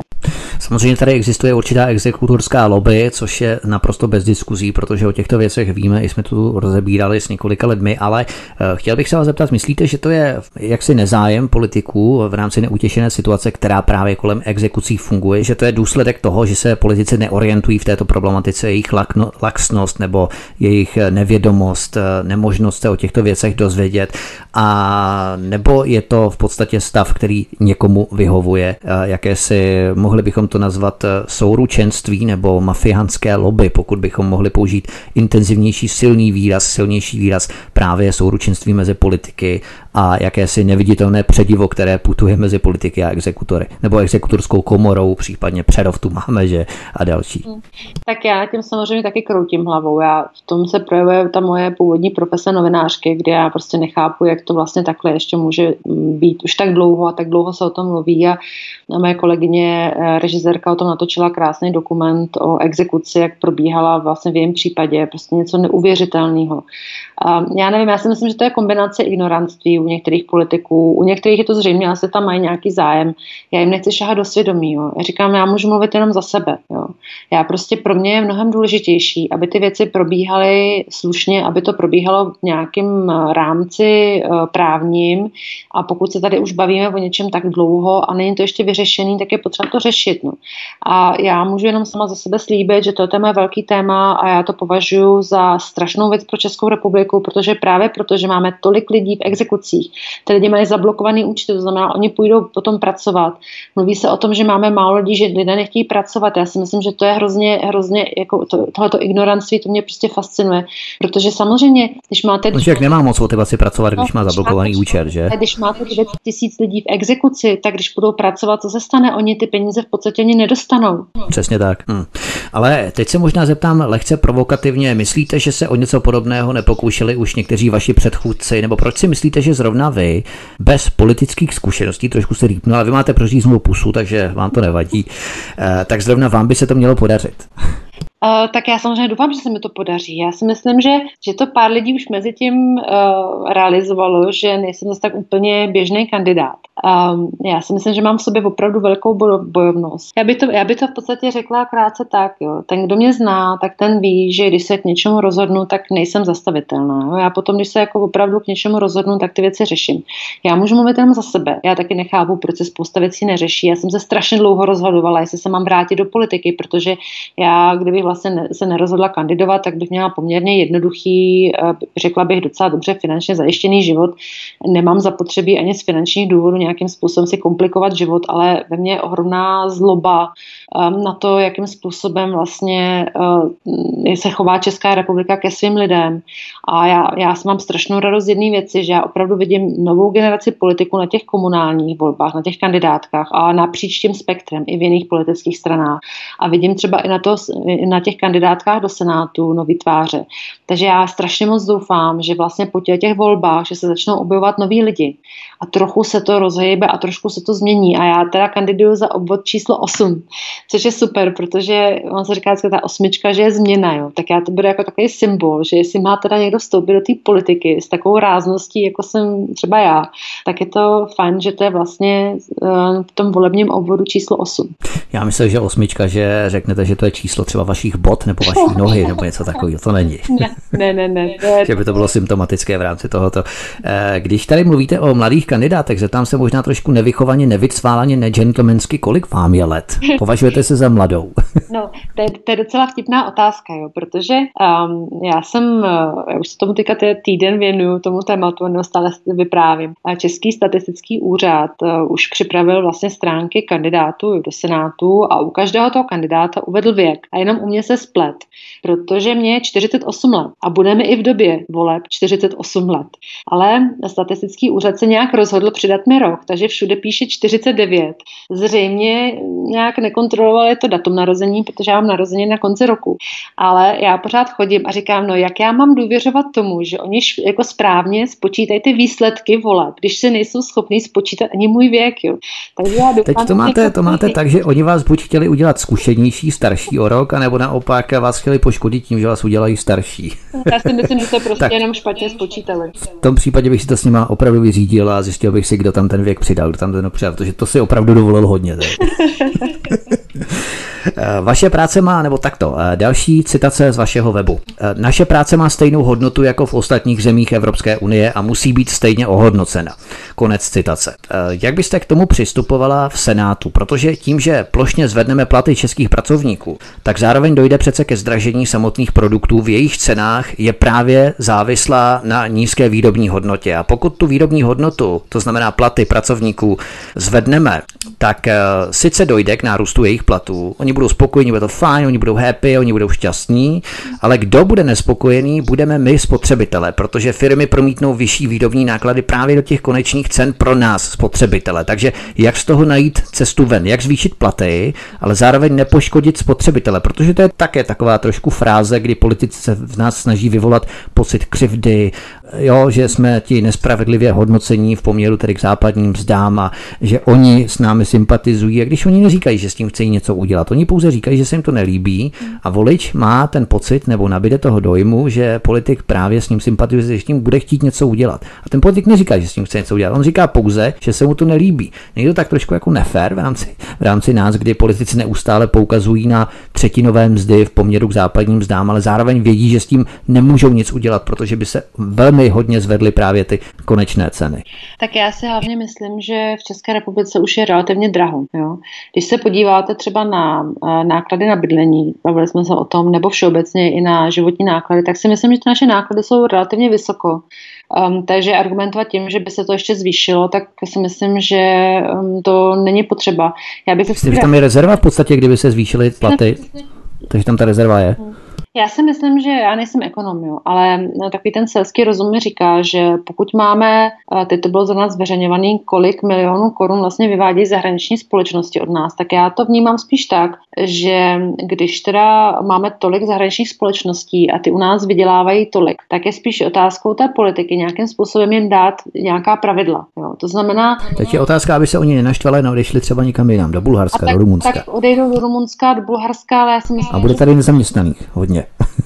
Tak ale víte co, tak možná by bylo zase na čase podporovat eh, naše české firmy a podporovat náš průmysl a, a začít řešit teda jako uh, tu Českou republiku i bez toho zahraničního kapitálu.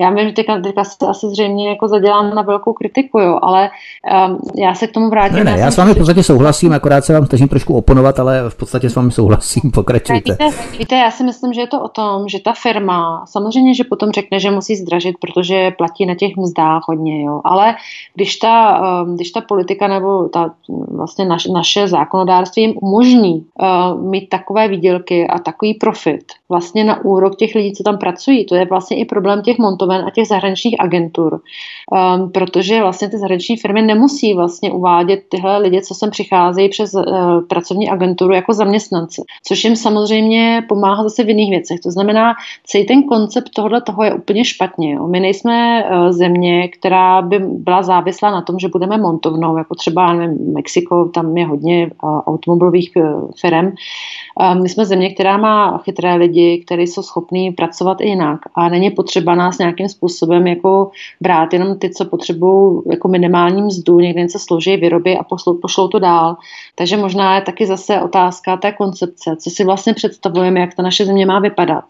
A pokud ty zahraniční firmy tady jsou jenom proto, že tady u nás nejvíc vydělají na úkor těch českých zaměstnanců, tak zase je úkolem teda českého politika se nad tím zamyslet a říct si dobře, tak ta koncepce asi není úplně správně, protože my nechceme, aby před každou vesnicí jsme měli průmyslovou čtvrť, potom ubytovnu a potom pár domků, ale asi bychom chtěli, aby se nám ty jednotlivé obce nějakým způsobem vyvíjely. Jo? A tohle je o diskuzi samozřejmě s ekonomy, já nejsem ekonom, ale zase vidím to, že já, já mě třeba hrozně irituje, já to strašně nemám ráda, když mi někdo řekne, že právě nejsme tak produktivní jako tam a tam a já říkám, podívejte se, já jsem žila v Německu, v Rakousku, žila jsem ve Spojených státech na dvou místech, vím, jaká tam ta situace je a já si prostě při nejlepší vůli nedokážu představit, že my bychom byli nějakým způsobem horší nebo lepší. Jo. To znamená, že to je opravdu o tom nastavení, jak ta ekonomika vypadá a na co my se koncentrujeme. A já si myslím, že my jsme se nechali ta natlačit do kouta někam s tou levnou prací, ale že to není správně. Hmm.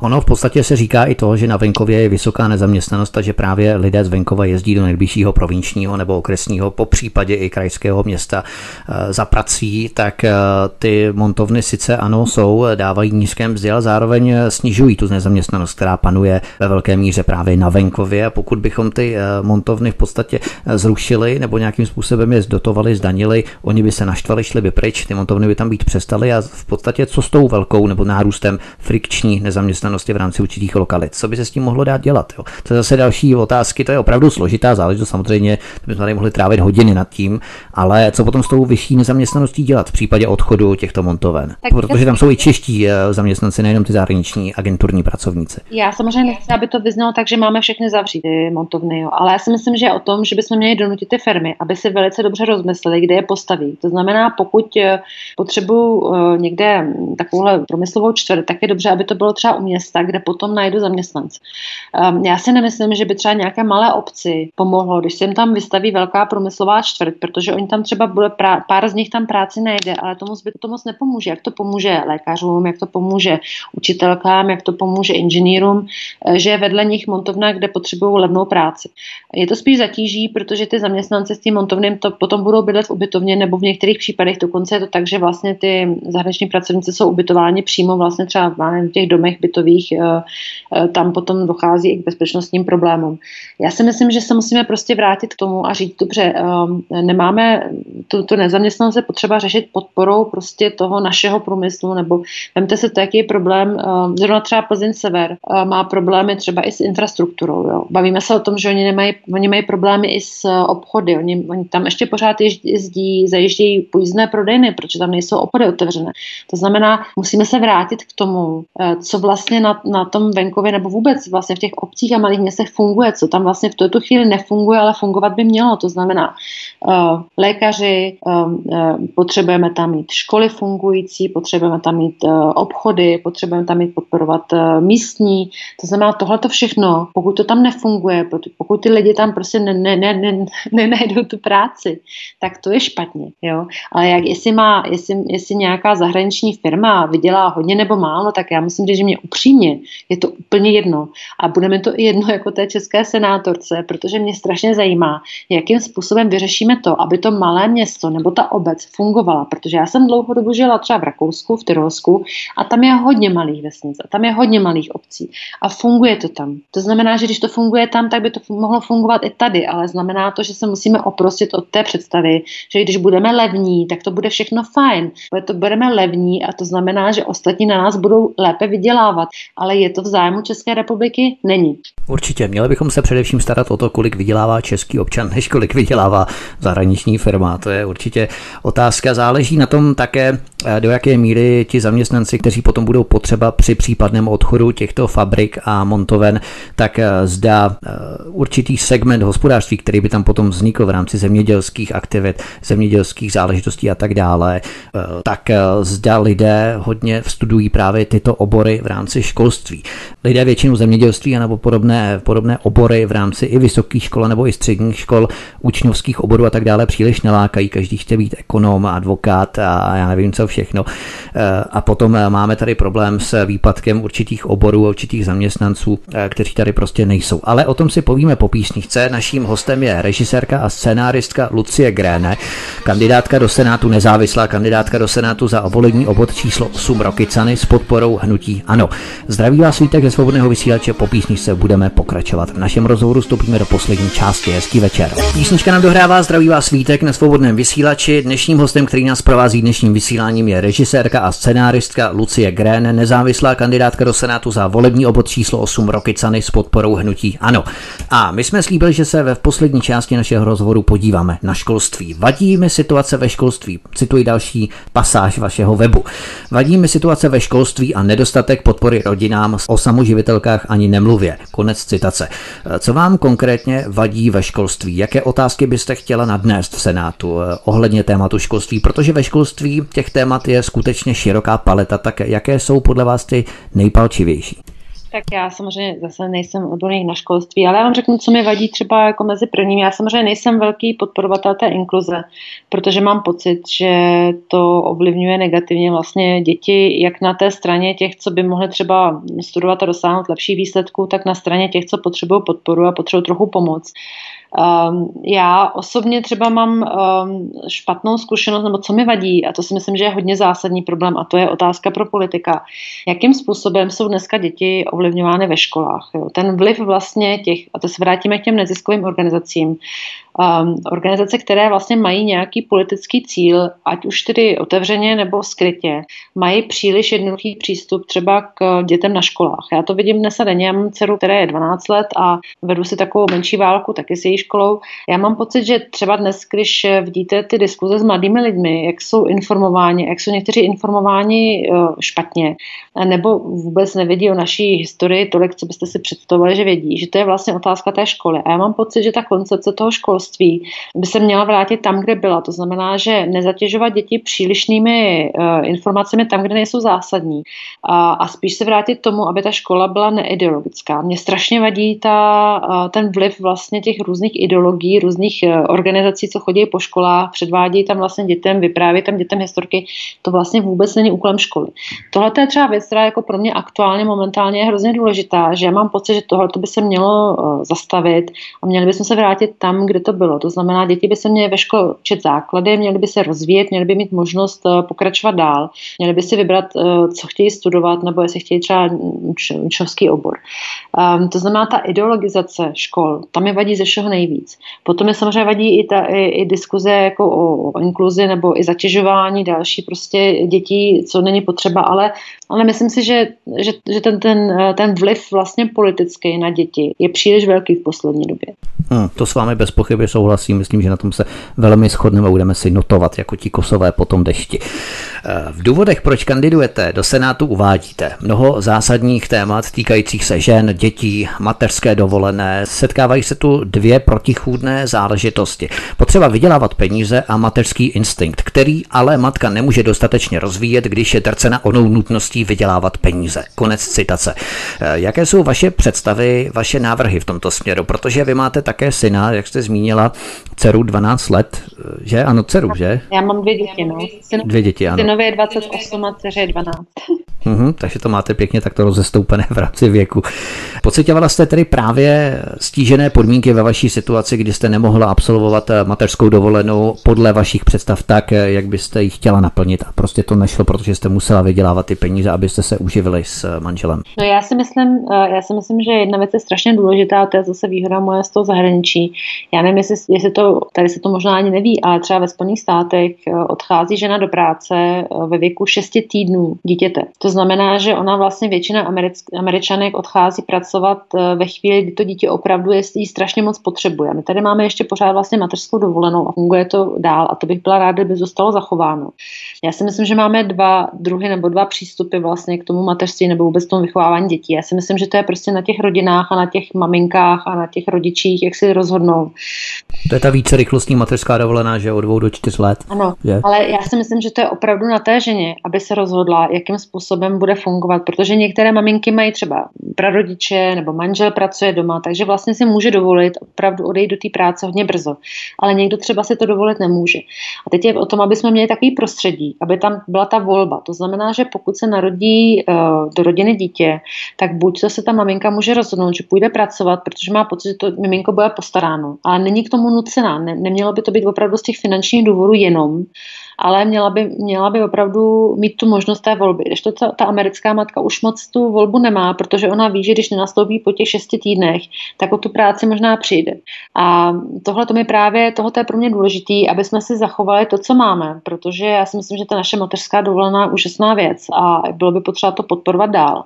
A jsem taky i jako proti tomu, aby jsme nutili maminky dávat děti do jeslí, pokud nechtějí, do jeslí, do školy dneska, uh, aby prostě ty děti jako opravdu příliš brzo opouštěly opustili tu rodinu, protože... Ano, byl ten zákon o ústavní péči, který no, prošel s.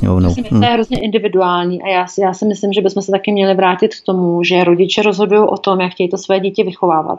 A to znamená, že vlastně pokud se maminka rozhodne jít do práce, tak by měla mít tu možnost. Ale v tom případě je taky potřeba ji nějakým způsobem podpořit. Pokud se rozhodne, že bude doma, tak by na ní mělo být zase pohlíženo tak, že to je její právo a je to pro to dítě samozřejmě taky dobře. A měla by ale neustále mít zachovanou tu možnost, aby na tom nějakým způsobem, aby mohli vyžít žít, že jo, samozřejmě, protože málo kdo si to může dovolit, zůstat příliš dlouho doma, což je špatně. My se tu bavíme neustále o ženách, eh, které jsou spojovány celkem přirozeně s mateřskou dovolenou, ale co říkáte, nebo jaký je váš náhled na mužskou mateřskou dovolenou, která se také projednávala v parlamentu České republiky? Tak já si myslím, že to je vlastně o tom samém. Já si myslím, že to opravdu na těch dvou lidech, na těch rodičích, jakým způsobem si tu péči rozdělí. Jo.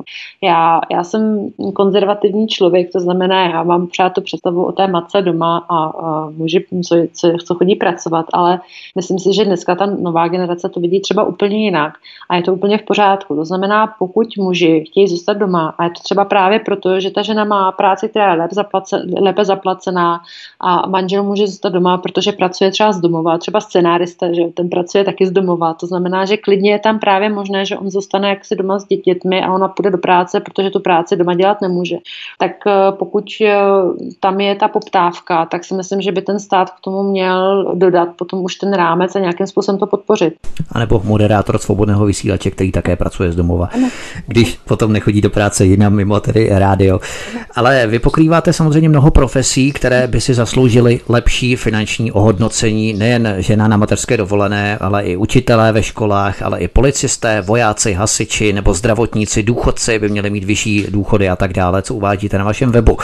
Na to myslím, že se shodneme téměř všichni, ale jak tato témata chcete uchopit v Senátu? Není to příliš všeobecně pojímané tak, abyste se v úvozovkách zalíbila všem těmto skupinám, profesím, ale reálně jako senátorka ke zvýšení jejich finančního hodnocení mít eh, žádné nástroje v podstatě nebudete. No, já si myslím, hmm? že jako senátorka samozřejmě nemůžu rozhodnout a to nemůžu rozhodnout ani jako sama, ani kdyby jsem eh, byla prezidentem republiky. Ale jde o to, že můžu z té platformy senátorky začít diskuzi o něčem.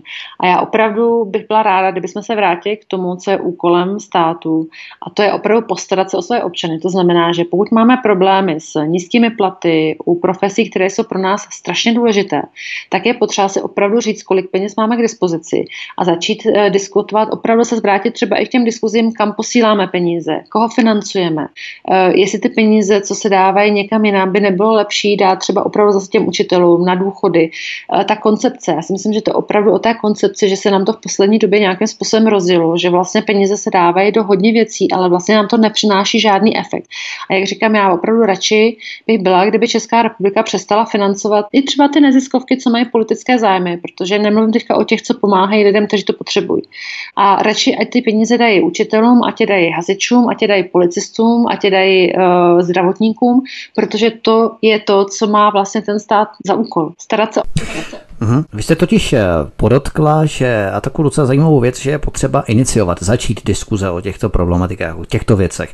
A myslíte, že senátor může ze své platformy nebo ze své pozice začít tu debatu, aniž by ho vyslyšela média, protože média tvoří jakýsi přirozený pokračování té debaty a nějakým způsobem pomůžou tomu politikovi, ať senátorovi nebo poslanci, rozšířit tu jeho debatu, posunout ji do veřejného prostoru. A pokud se ta média nechytí v rámci určitých debat, protože o zvýšování platů se tady diskutuje, hmm v podstatě u všech, u školství, u zdravotníků a tak dále a tak dále. Pořád se tu o tom diskutuje a tak dále, což je poměrně takový běžný kolorit, veřejnost už to skoro ani nevnímá. Takže jakým způsobem byste tu debatu iniciovala tak, aby to skutečně padlo na tu úrodnou půdu, aby se s tím opravdu dalo něco dělat, protože pokud vás ta média nevyslyší a nějakým způsobem to nebudou intenzifikovat, nebo ventilovat nebo exponovat, bychom mohli říci, tak eh, ta debata upadne v ní več a vytratí se.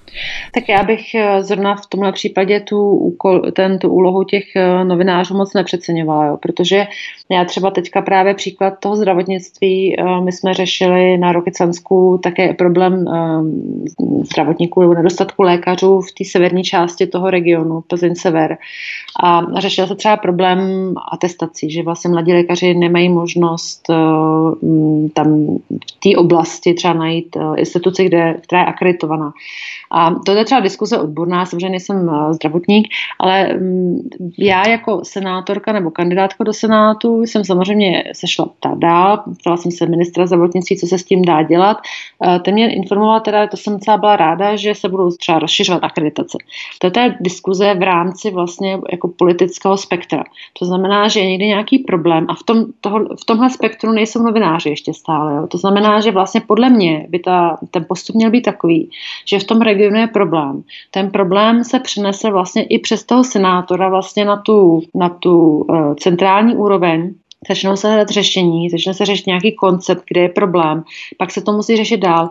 A to je to celé ještě vlastně diskuze politická a nemyslím si, že to, že o tom bude večer ve spravodajství České televize referováno jako o problému, bude teprve v tu chvíli znamenat, že to je problém. A taky si nemyslím, že to řešení vlastně nastane ve chvíli, kdy se o tom někde bude referovat v médiích, ale je potřeba to řešení najít. Jo. Takže já bych zrovna v tomhle případě by jsem tu, tu úlohu vlastně těch novinářů nebo vlastně mých kolegů v podstatě zase nepřed přeceňovala, protože tady spíš si myslím, že ta úloha toho senátora nebo toho politika regionálního nebo senátora za určitou oblast je mnohem důležitější, protože on přijde s tím tématem, má ty zkušenosti z, těch, z toho regionu, protože samozřejmě za ním potom ty lidé z toho regionu chodí nebo má možnost to s nimi konzultovat.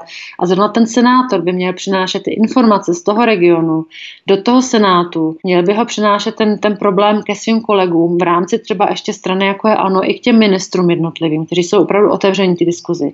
A já si myslím, že tohle je řešení a není řešení to, že zavolám novinářům a řeknu, že by jsem o tom chtěla mluvit ve zpravodajství České televize, protože to ten problém nevyřeší. To znamená, eh, vy v podstatě nastínujete tu problematiku z pozice interakce mezi voličem, to znamená lidmi v kraji a senátorem na ose komunikace právě mezi voliči v kraji a senátory a bez nějaké větší účasti médií, pokud se tato samozřejmě nezapojí, tak v podstatě ta média se mohou i vynechat i za cenu toho, že ten problém sice nebude jaksi diskutovaný na veřejnosti, ale i tak se vyřeší, protože ten politik v podstatě senátor anebo poslanec z dolní komory parlamentu, tak bude komunikovat v podstatě s svými voliči, čili nadnese ten problém na plénum a může se potom o něm dál diskutovat. Ano, já si myslím, že cílem toho politika by mělo být, aby ten problém byl vyřešený a ne, že o tom bude moc referovat eh, v médiích. Ano, ano, rozumím. Tak, pojďme dál. Vy jste rovněž studovala od roku 1994, jak jste uvedla v Berlíně na Humboldtově univerzitě. 30. Eh, září bude probíhat výročí tzv. mnichovské zrady, která měla za následek oklištění našeho českého území zhruba o třetinu jeho původní rozlohy. Eh, jak pohlížíte na proněmecké organizace, instituty a obří německé fondy nadace v České republice prosazující tuto agendu buď eh, německého Landsmannschaftu, anebo multikulturní osvětovou agendu typicky merkelovského střihu nebo typu. Tak eh, jakým způsobem na to nahlížíte, na tyto záležitosti, které jsou poměrně intenzivní a v podstatě se promítly i v rámci znovu jednání ANO s ČSSD, protože v první chvíli ANO ČSSD odmítli, ale potom se stalo něco, jsou spekulace poměrně zásadního charakteru, že paní Merkelová měla telefonát s panem Babišem a následkem čehož on se v podstatě vrátil k jednacímu stolu s ČSSD, následkem čehož byla uzavřená koalice za podpory KSČM. Takže jakým způsobem nahlížíte na tyto věci? No, já, teďka to bylo hodně široký téma, na to bychom se mohli ještě sejít ještě jednou. Já teda nevím, jestli tam proběhl nějaký telefonát nebo něco podobného. Já se můžu vrátit zpátky k tomu tématu vůbec německému. Já samozřejmě považuji politiku paní Merkel za strašně špatnou a uh, skoro se i stydím, že jsme chodili na stejnou univerzitu. Jo. Ale uh, já si myslím, že zaprvé teda, když se vrátím zpátky k tomu tématu Mnichovské zrady, tak já jsem teda svolala procházku noční připomenutí výročí Mnichovské zrady, protože jsem samozřejmě byla taky jako hodně lidí uh, zklamaná z té předimenzované já nevím, jak to řekla, připomínky roku 68, že mi připadalo, že tam vlastně nejde o připomenutí téhle události, která byla samozřejmě hrozně špatně, ale že tam šlo vlastně o to zase podporovat nějaké nenávistné. Ano, vybičovat rusofobní tendence. Bylo to, to opravdu bylo toho strašně moc, bylo to strašně patetický a bylo to spousta, spousta peněz podle mě a vůbec nechápu prostě, proč tohle to probíhalo, protože podle mě by bylo důstojnější s tomu věnovat právě v těch dnech, kdy se to výročí připomínalo a souhlasím s tím, že se to musí připomínat. Ale tohle bylo prostě, to byla tak neuvěřitelná propagandistická akce, která musela stát strašně moc peněz a byla připravována hrozně dlouho, takže se ptám proč. A přitom na druhou stranu máme právě teďka vlastně za chvilku výročí Měchovské zrady a to si myslím, že je strašně důležitý výročí, protože je potřeba si připomenout, že spolehat se na jiné státy, že nám prostě nějakým způsobem pomůžou nebo že nás podpoří je sice fajn, ale dobré by bylo spolehat prostě i na sebe.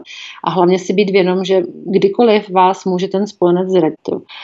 Já samozřejmě s tím Německem sama, já mám jako, uh, já samozřejmě znám spousta, spousta lidí z obou dvou stran, jak z toho východního, tak z toho západního Německa. Mě hrozně mrzí, jak se ta politika vyvíjí. Mě mi strašně je to těch Němců, co jsou zoufalí z toho, co se tam u nich děje a nemůžou to změnit.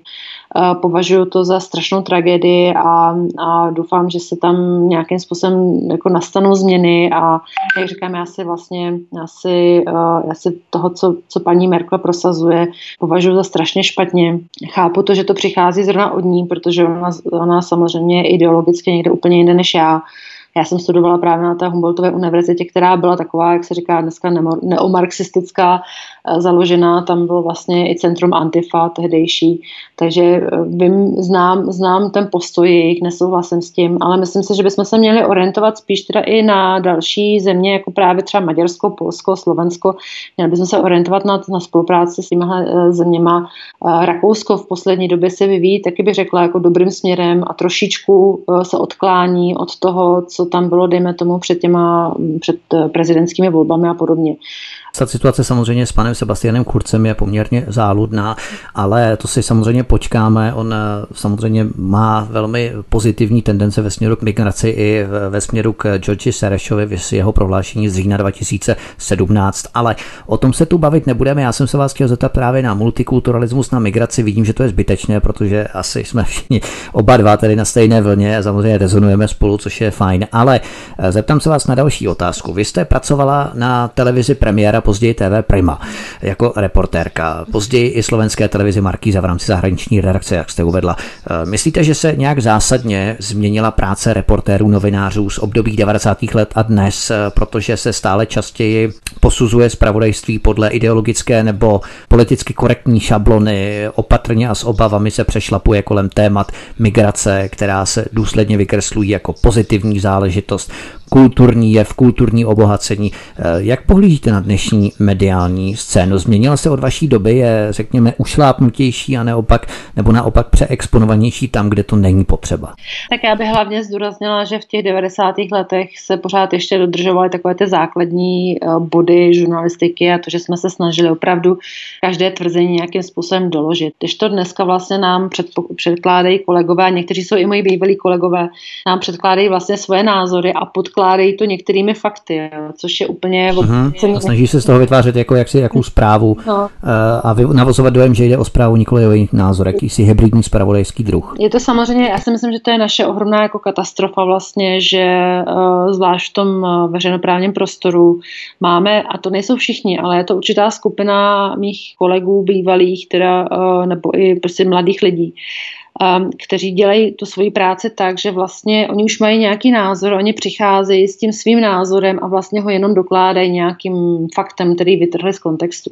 Já samozřejmě, když to sleduju, tak jsem z toho nešťastná, mě to strašně rozčiluje, já samozřejmě jsem potom z toho dost zklamaná, protože si říkám, ten novinář by měl, nebo já jsem hlavně zklamaná z toho, že se nenede šéf redaktor nebo dramaturg nebo jiný nadřízený a neřekne, vzpomeňte si, co je vaše práce. Práce novináře spočívá v tom, že má přinášet fakta, ale to, jakým způsobem eh, si ty fakta potom někdo přebere nebo jaký názor si z toho udělá, už je prostě na tom konečném vlastně divákovi nebo čtenáři. Když to vlastně dneska, co, co probíhá v té, v té televizi nebo v médiích, je často, že nám vlastně neustále někdo opakuje uh, svůj ideologický názor a vlastně se v některých případech už vůbec nenamáhá nějakým způsobem to doložit. Jo. Takže vlastně kolikrát jsou to opravdu domněnky a dostali jsme se do fáze, kdy vlastně sledujeme zprávy nebo čteme zprávy a, a říkáme si, pro boha, kdy to není pravda, že to je strašný, tam není žádná, žádná, žádná konkrétní informace. Hmm, nacházíme tam v podstatě nášlapné miny v těch uh, záležitostech. Snažíme se klíčovat, už ani se neorientujeme na tu primární stránku nebo složku, což má být právě ta zpráva ve stylu toho amerického We inform, you decide, to znamená, vy, my informujeme, vy se rozhodujete. No teda já musím se vrátit k těm americkým médiím, protože tam je to vlastně to samé, tam to, ta, ta mediální scéna je mezi tím taky zprivatizovaná, což si myslím, že je dost takový problém, protože no, no, no, byli majitelé těch médií taky, jo, ale pořád ještě nebylo znát, kdo má jaký názor, když to dneska vlastně už podle toho média poznáte, na jaké straně oni jsou, jo. Což je prostě, já nevím, jak to nazvala tak, že pokud máte někde černobílou stěnu, tak jedna, jedno médium vám bude říkat, že to je černá stěna, kterou někdo pomaloval bíle a ta druhá si bude stěžovat, že ta bílá stěna byla pomalována černě. Jo. A vlastně se v tom vůbec nevyznáte, protože uh, ty informace se neustále nějakým způsobem překrucují a je to hrozně. No. Je to špatně. A to nás přivádí možná do situace i v rámci České republiky, kdy tu máme takzvaně Babišovo média, byť tedy on tvrdí, že je nevlastní, je mimo jeho gesci eh, v rámci těch médií, což je Mladá fronta, Lidové noviny a tak dále. Potom tu máme Bakalova média, což je Respekt a, a další týdenník ekonom v rámci vydavatelství Ekonomia. No a právě člověk, který chce si zjistit informace, pravdivé informace nebo respektive informace o Andreji Babišovi, tak si přečte Bakalova média a člověk, který chce něco vědět o Bakalovi, tak si přečte Babišovo média. Takže možná je to i dobré, že víme, kdo jaká média vlastní, tím pádem si můžeme učinit určitý obrázek, utvořit obrázek v rámci těch médií, které právě čteme, nemyslíte? Já si myslím, že u těch soukromých médií, že dejme tomu třeba u těch magazínů nebo novin, eh, tam se dejme tomu můžete orientovat. Já nevím, jak ta situace já bych to nazvala takhle, že to je takhle jednoznačný. Ale já si myslím, že u toho máme ty eh, veřejnoprávní média a tam by tohoto právě nemělo být. Jo. Když, to, eh, když se dneska podíváte na televizi, na českou televizi, na spravodajství, a já třeba já mám v české televizi hodně kolegyň a, a známých a je tam strašně moc lidí, co jsou opravdu profesionálové. Ale pak je tam čtá skupinka, která si ty zprávy nebo to spravodajství, publicistiku trošku zprivatizovala pro sebe. A e, tam mi, to mi vadí, tam mi to vadí. Jestli někde v nějakém hmm. Kteří jim to kazí jako praští taxikáři nejmenovaní. No, nevíte, jako pokud někde třeba v nějakém soukromém médiu někdo napíše něco tak nebo tak, dobře, tak ještě to dokážu pochopit, když je to špatně, protože by se možná se měli vrátit k otázce, jaké podmínky mají ti novináři a jak je zajištěno, že budou nezávislí, jo? protože oni jsou dneska zaměstnanci těch jednotlivých eh, médií a v podstatě pokud samozřejmě nebudou tu práci provádět tak, jak dejme tomu šéf to bude po nich požadovat a to je jedno, jako, jaký má názor politický nebo komu patří ty noviny, ale všeobecně. Pokud nebude zajištěno, že ten novinář opravdu může napsat eh, to, co si myslí, že je pravda, nebo nemůže ty fakta zveřejňovat, protože mu to někdo zakáže, tak tam možná by bylo otázka jako taky se vrátit k tomu, co vlastně dělá syndikát novinářů. A jestli teda vůbec ta organizace ještě by měla existovat, nebo jestli by bylo dobré třeba um, ustanovit nějakou jinou organizaci, která by zastupovala novináře, ale to tak, aby opravdu mohli být nezávislí, protože když ten novinář samozřejmě bude nezávislý, tak bude riskovat za A, uh, že se dostane do nebezpečné situace a za B teda, že o tu práci přijde. A já bych třeba k tomu řekla příklad třeba můj konkrétní. Já jsem asi před těma 30 lety dělala samozřejmě mnoho reportáží o taxikářích a tak dále. A um, o mnoho let později podobný pořad dělal můj syn, který ho režíroval a byl v takové situaci, že vlastně mu to jeho médium muselo dát dispozici bodyguarda ozbrojeného, protože vůči němu byly i prostě vyhrušky smrti a podobně. A, a já si říkám, kam jsme se to vlastně dostali, že ti novináři musí mít strach. Jo. A možná až tohle to bude fungovat, tak potom se zase dočkáme teda nezávislých uh, novinářů. Nicméně třeba, jak říkám, u toho veřejnoprávního média je to spíš problém v tom, že, um, že tam došlo k nějakému ideologickému uh, posunu prostě někteří jsou opravdu, kdyby, jako kdyby byli opilí nějakým, já nevím, co, kdo, kdo jim tam prostě, kdo je tam převychovává, ale někdy ta je práce je opravdu taková, že, že by tam vlastně už dávno neměly být. Hmm, ten bod zlomu můžeme spatřovat v rámci České televize ohledně spacákové revoluce na konci roku 2000, co byl v podstatě takový ten zlom, který odstartoval ten vývoj situace, který rezultoval právě v dnešní stav, eh, kterým právě oplývá Česká televize. Blížíme se ke konci našeho rozhovoru. Já se vás zeptám ještě, paní Lucie, do jaké míry myslíte, že může nezávislá kandidátka, jako jste vy, byť s podporou eh, strany ANO nebo hnutí ANO, do Senátu úspěšně dělat eh, svou kampaň, aniž by měla zajištění aspoň základní prostor v lokálních médiích. Máme tu samozřejmě kontaktní kampaň, diskuze přímo s občany, že je skvělé, ale stačí to, myslíte, bez podpory těch médií, byť jste podotkla v nějaké z předchozích otázek, že byste příliš eh, nezvyšovala tu roli médií, ale v tomto ohledu myslím, že tu média hrajou trošku jinou roli, než eh, v tom, co jsme se bavili předtím ohledně těch nastolování témat v rámci veřejné společnosti. No, tak samozřejmě eh, zvlášť volební kampaně je médium samozřejmě strašně důležitá věc, zvlášť u takových senátních obvodů, jako je ten můj, protože pokud kandidujete za Prahu 4 nebo Prahu 2, tak je to samozřejmě mnohem jednodušší, než když kandidujete za senátní obvod, je tak rozlehlý, který má prostě tolik obcí, já myslím, že to je asi 85 obcí, 16 měst, 3 městy a tak dále. Je to prostě hrozná, hrozná rozloha. Takže tam v tu chvíli samozřejmě je to lokální médium hrozně důležitý.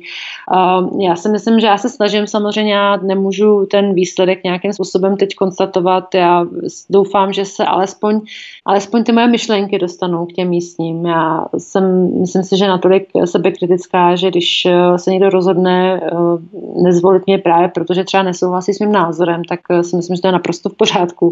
Ale bylo by mi líto, kdyby třeba mě někdo nezvolil, protože mě nezná, protože neví, jaké jsou moje názory a třeba to právě, se to několikrát zmínil, řeknou si, aha, hnutí ano, ti mají takový a takový názory, teďka to hlasování samozřejmě v Evropském parlamentu, to je naprostá katastrofa a nemá to vůbec nic společného s názory, třeba jako já, mám já. Um, takže uvidíme, no. uvidíme, do jaké míry se to všechno, jak si, jak si dostane ty, ty myšlenky k, k lidem v té oblasti a já si myslím, že se snažíme alespoň zprostředkovat, kde můžeme uh, ten program. Já doufám, že my jako svobodný vysílač dopomůžeme výrazně k tomu, že ty vaše myšlenky se dostanou k mnohem více lidem. Ale zeptám se vás ještě, jaké akce ještě plánujete do začátku října, do voleb, kde všude vás lidé mohou moci potkat, kromě fitka, odkud jste přišla před na, začátkem našeho rozhovoru. No, tak takhle, já mám webovou stránku lucie.senáto.cz. Tam je kontakt. Já mám vlastně přímý e-mail, to znamená, mě už docela i lidi píšou. Já jsem to měla v inzercích, různě po tom senátním obvodu, že jsem opravdu vyzývala lidi, ať mi napíšou svoje, svoje témata, svoje názory. Snažíme se samozřejmě být v tom, v tom terénu. Myslím si, že 22. září budeme taky v Rokycanech.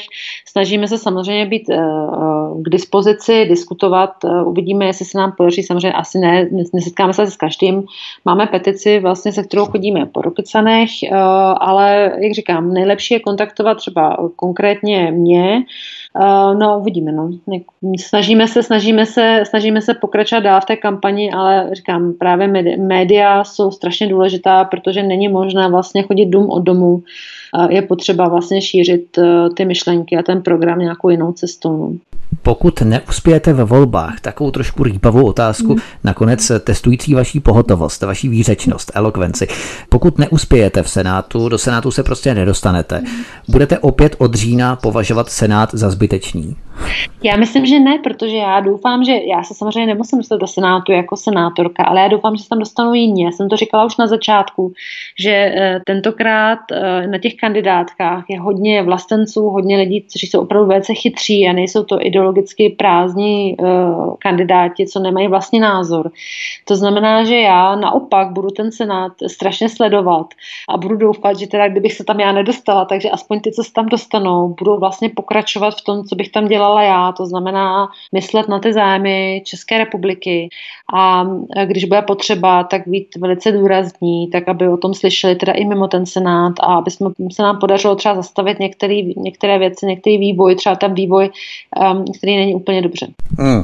Poslední bonusová otázka, protože jste mi sympatická, tak vám ji položím, možná ještě předposlední, protože teď jsem si vybavil ještě, že bych vám mohl položit ještě další otázku. Eh, na vás totiž eh, sází sáskové kanceláře, tak eh, povězte nám něco o tom, jak si stojíte v rámci akcí, v rámci možnosti úspěchu, kolik ku kolika?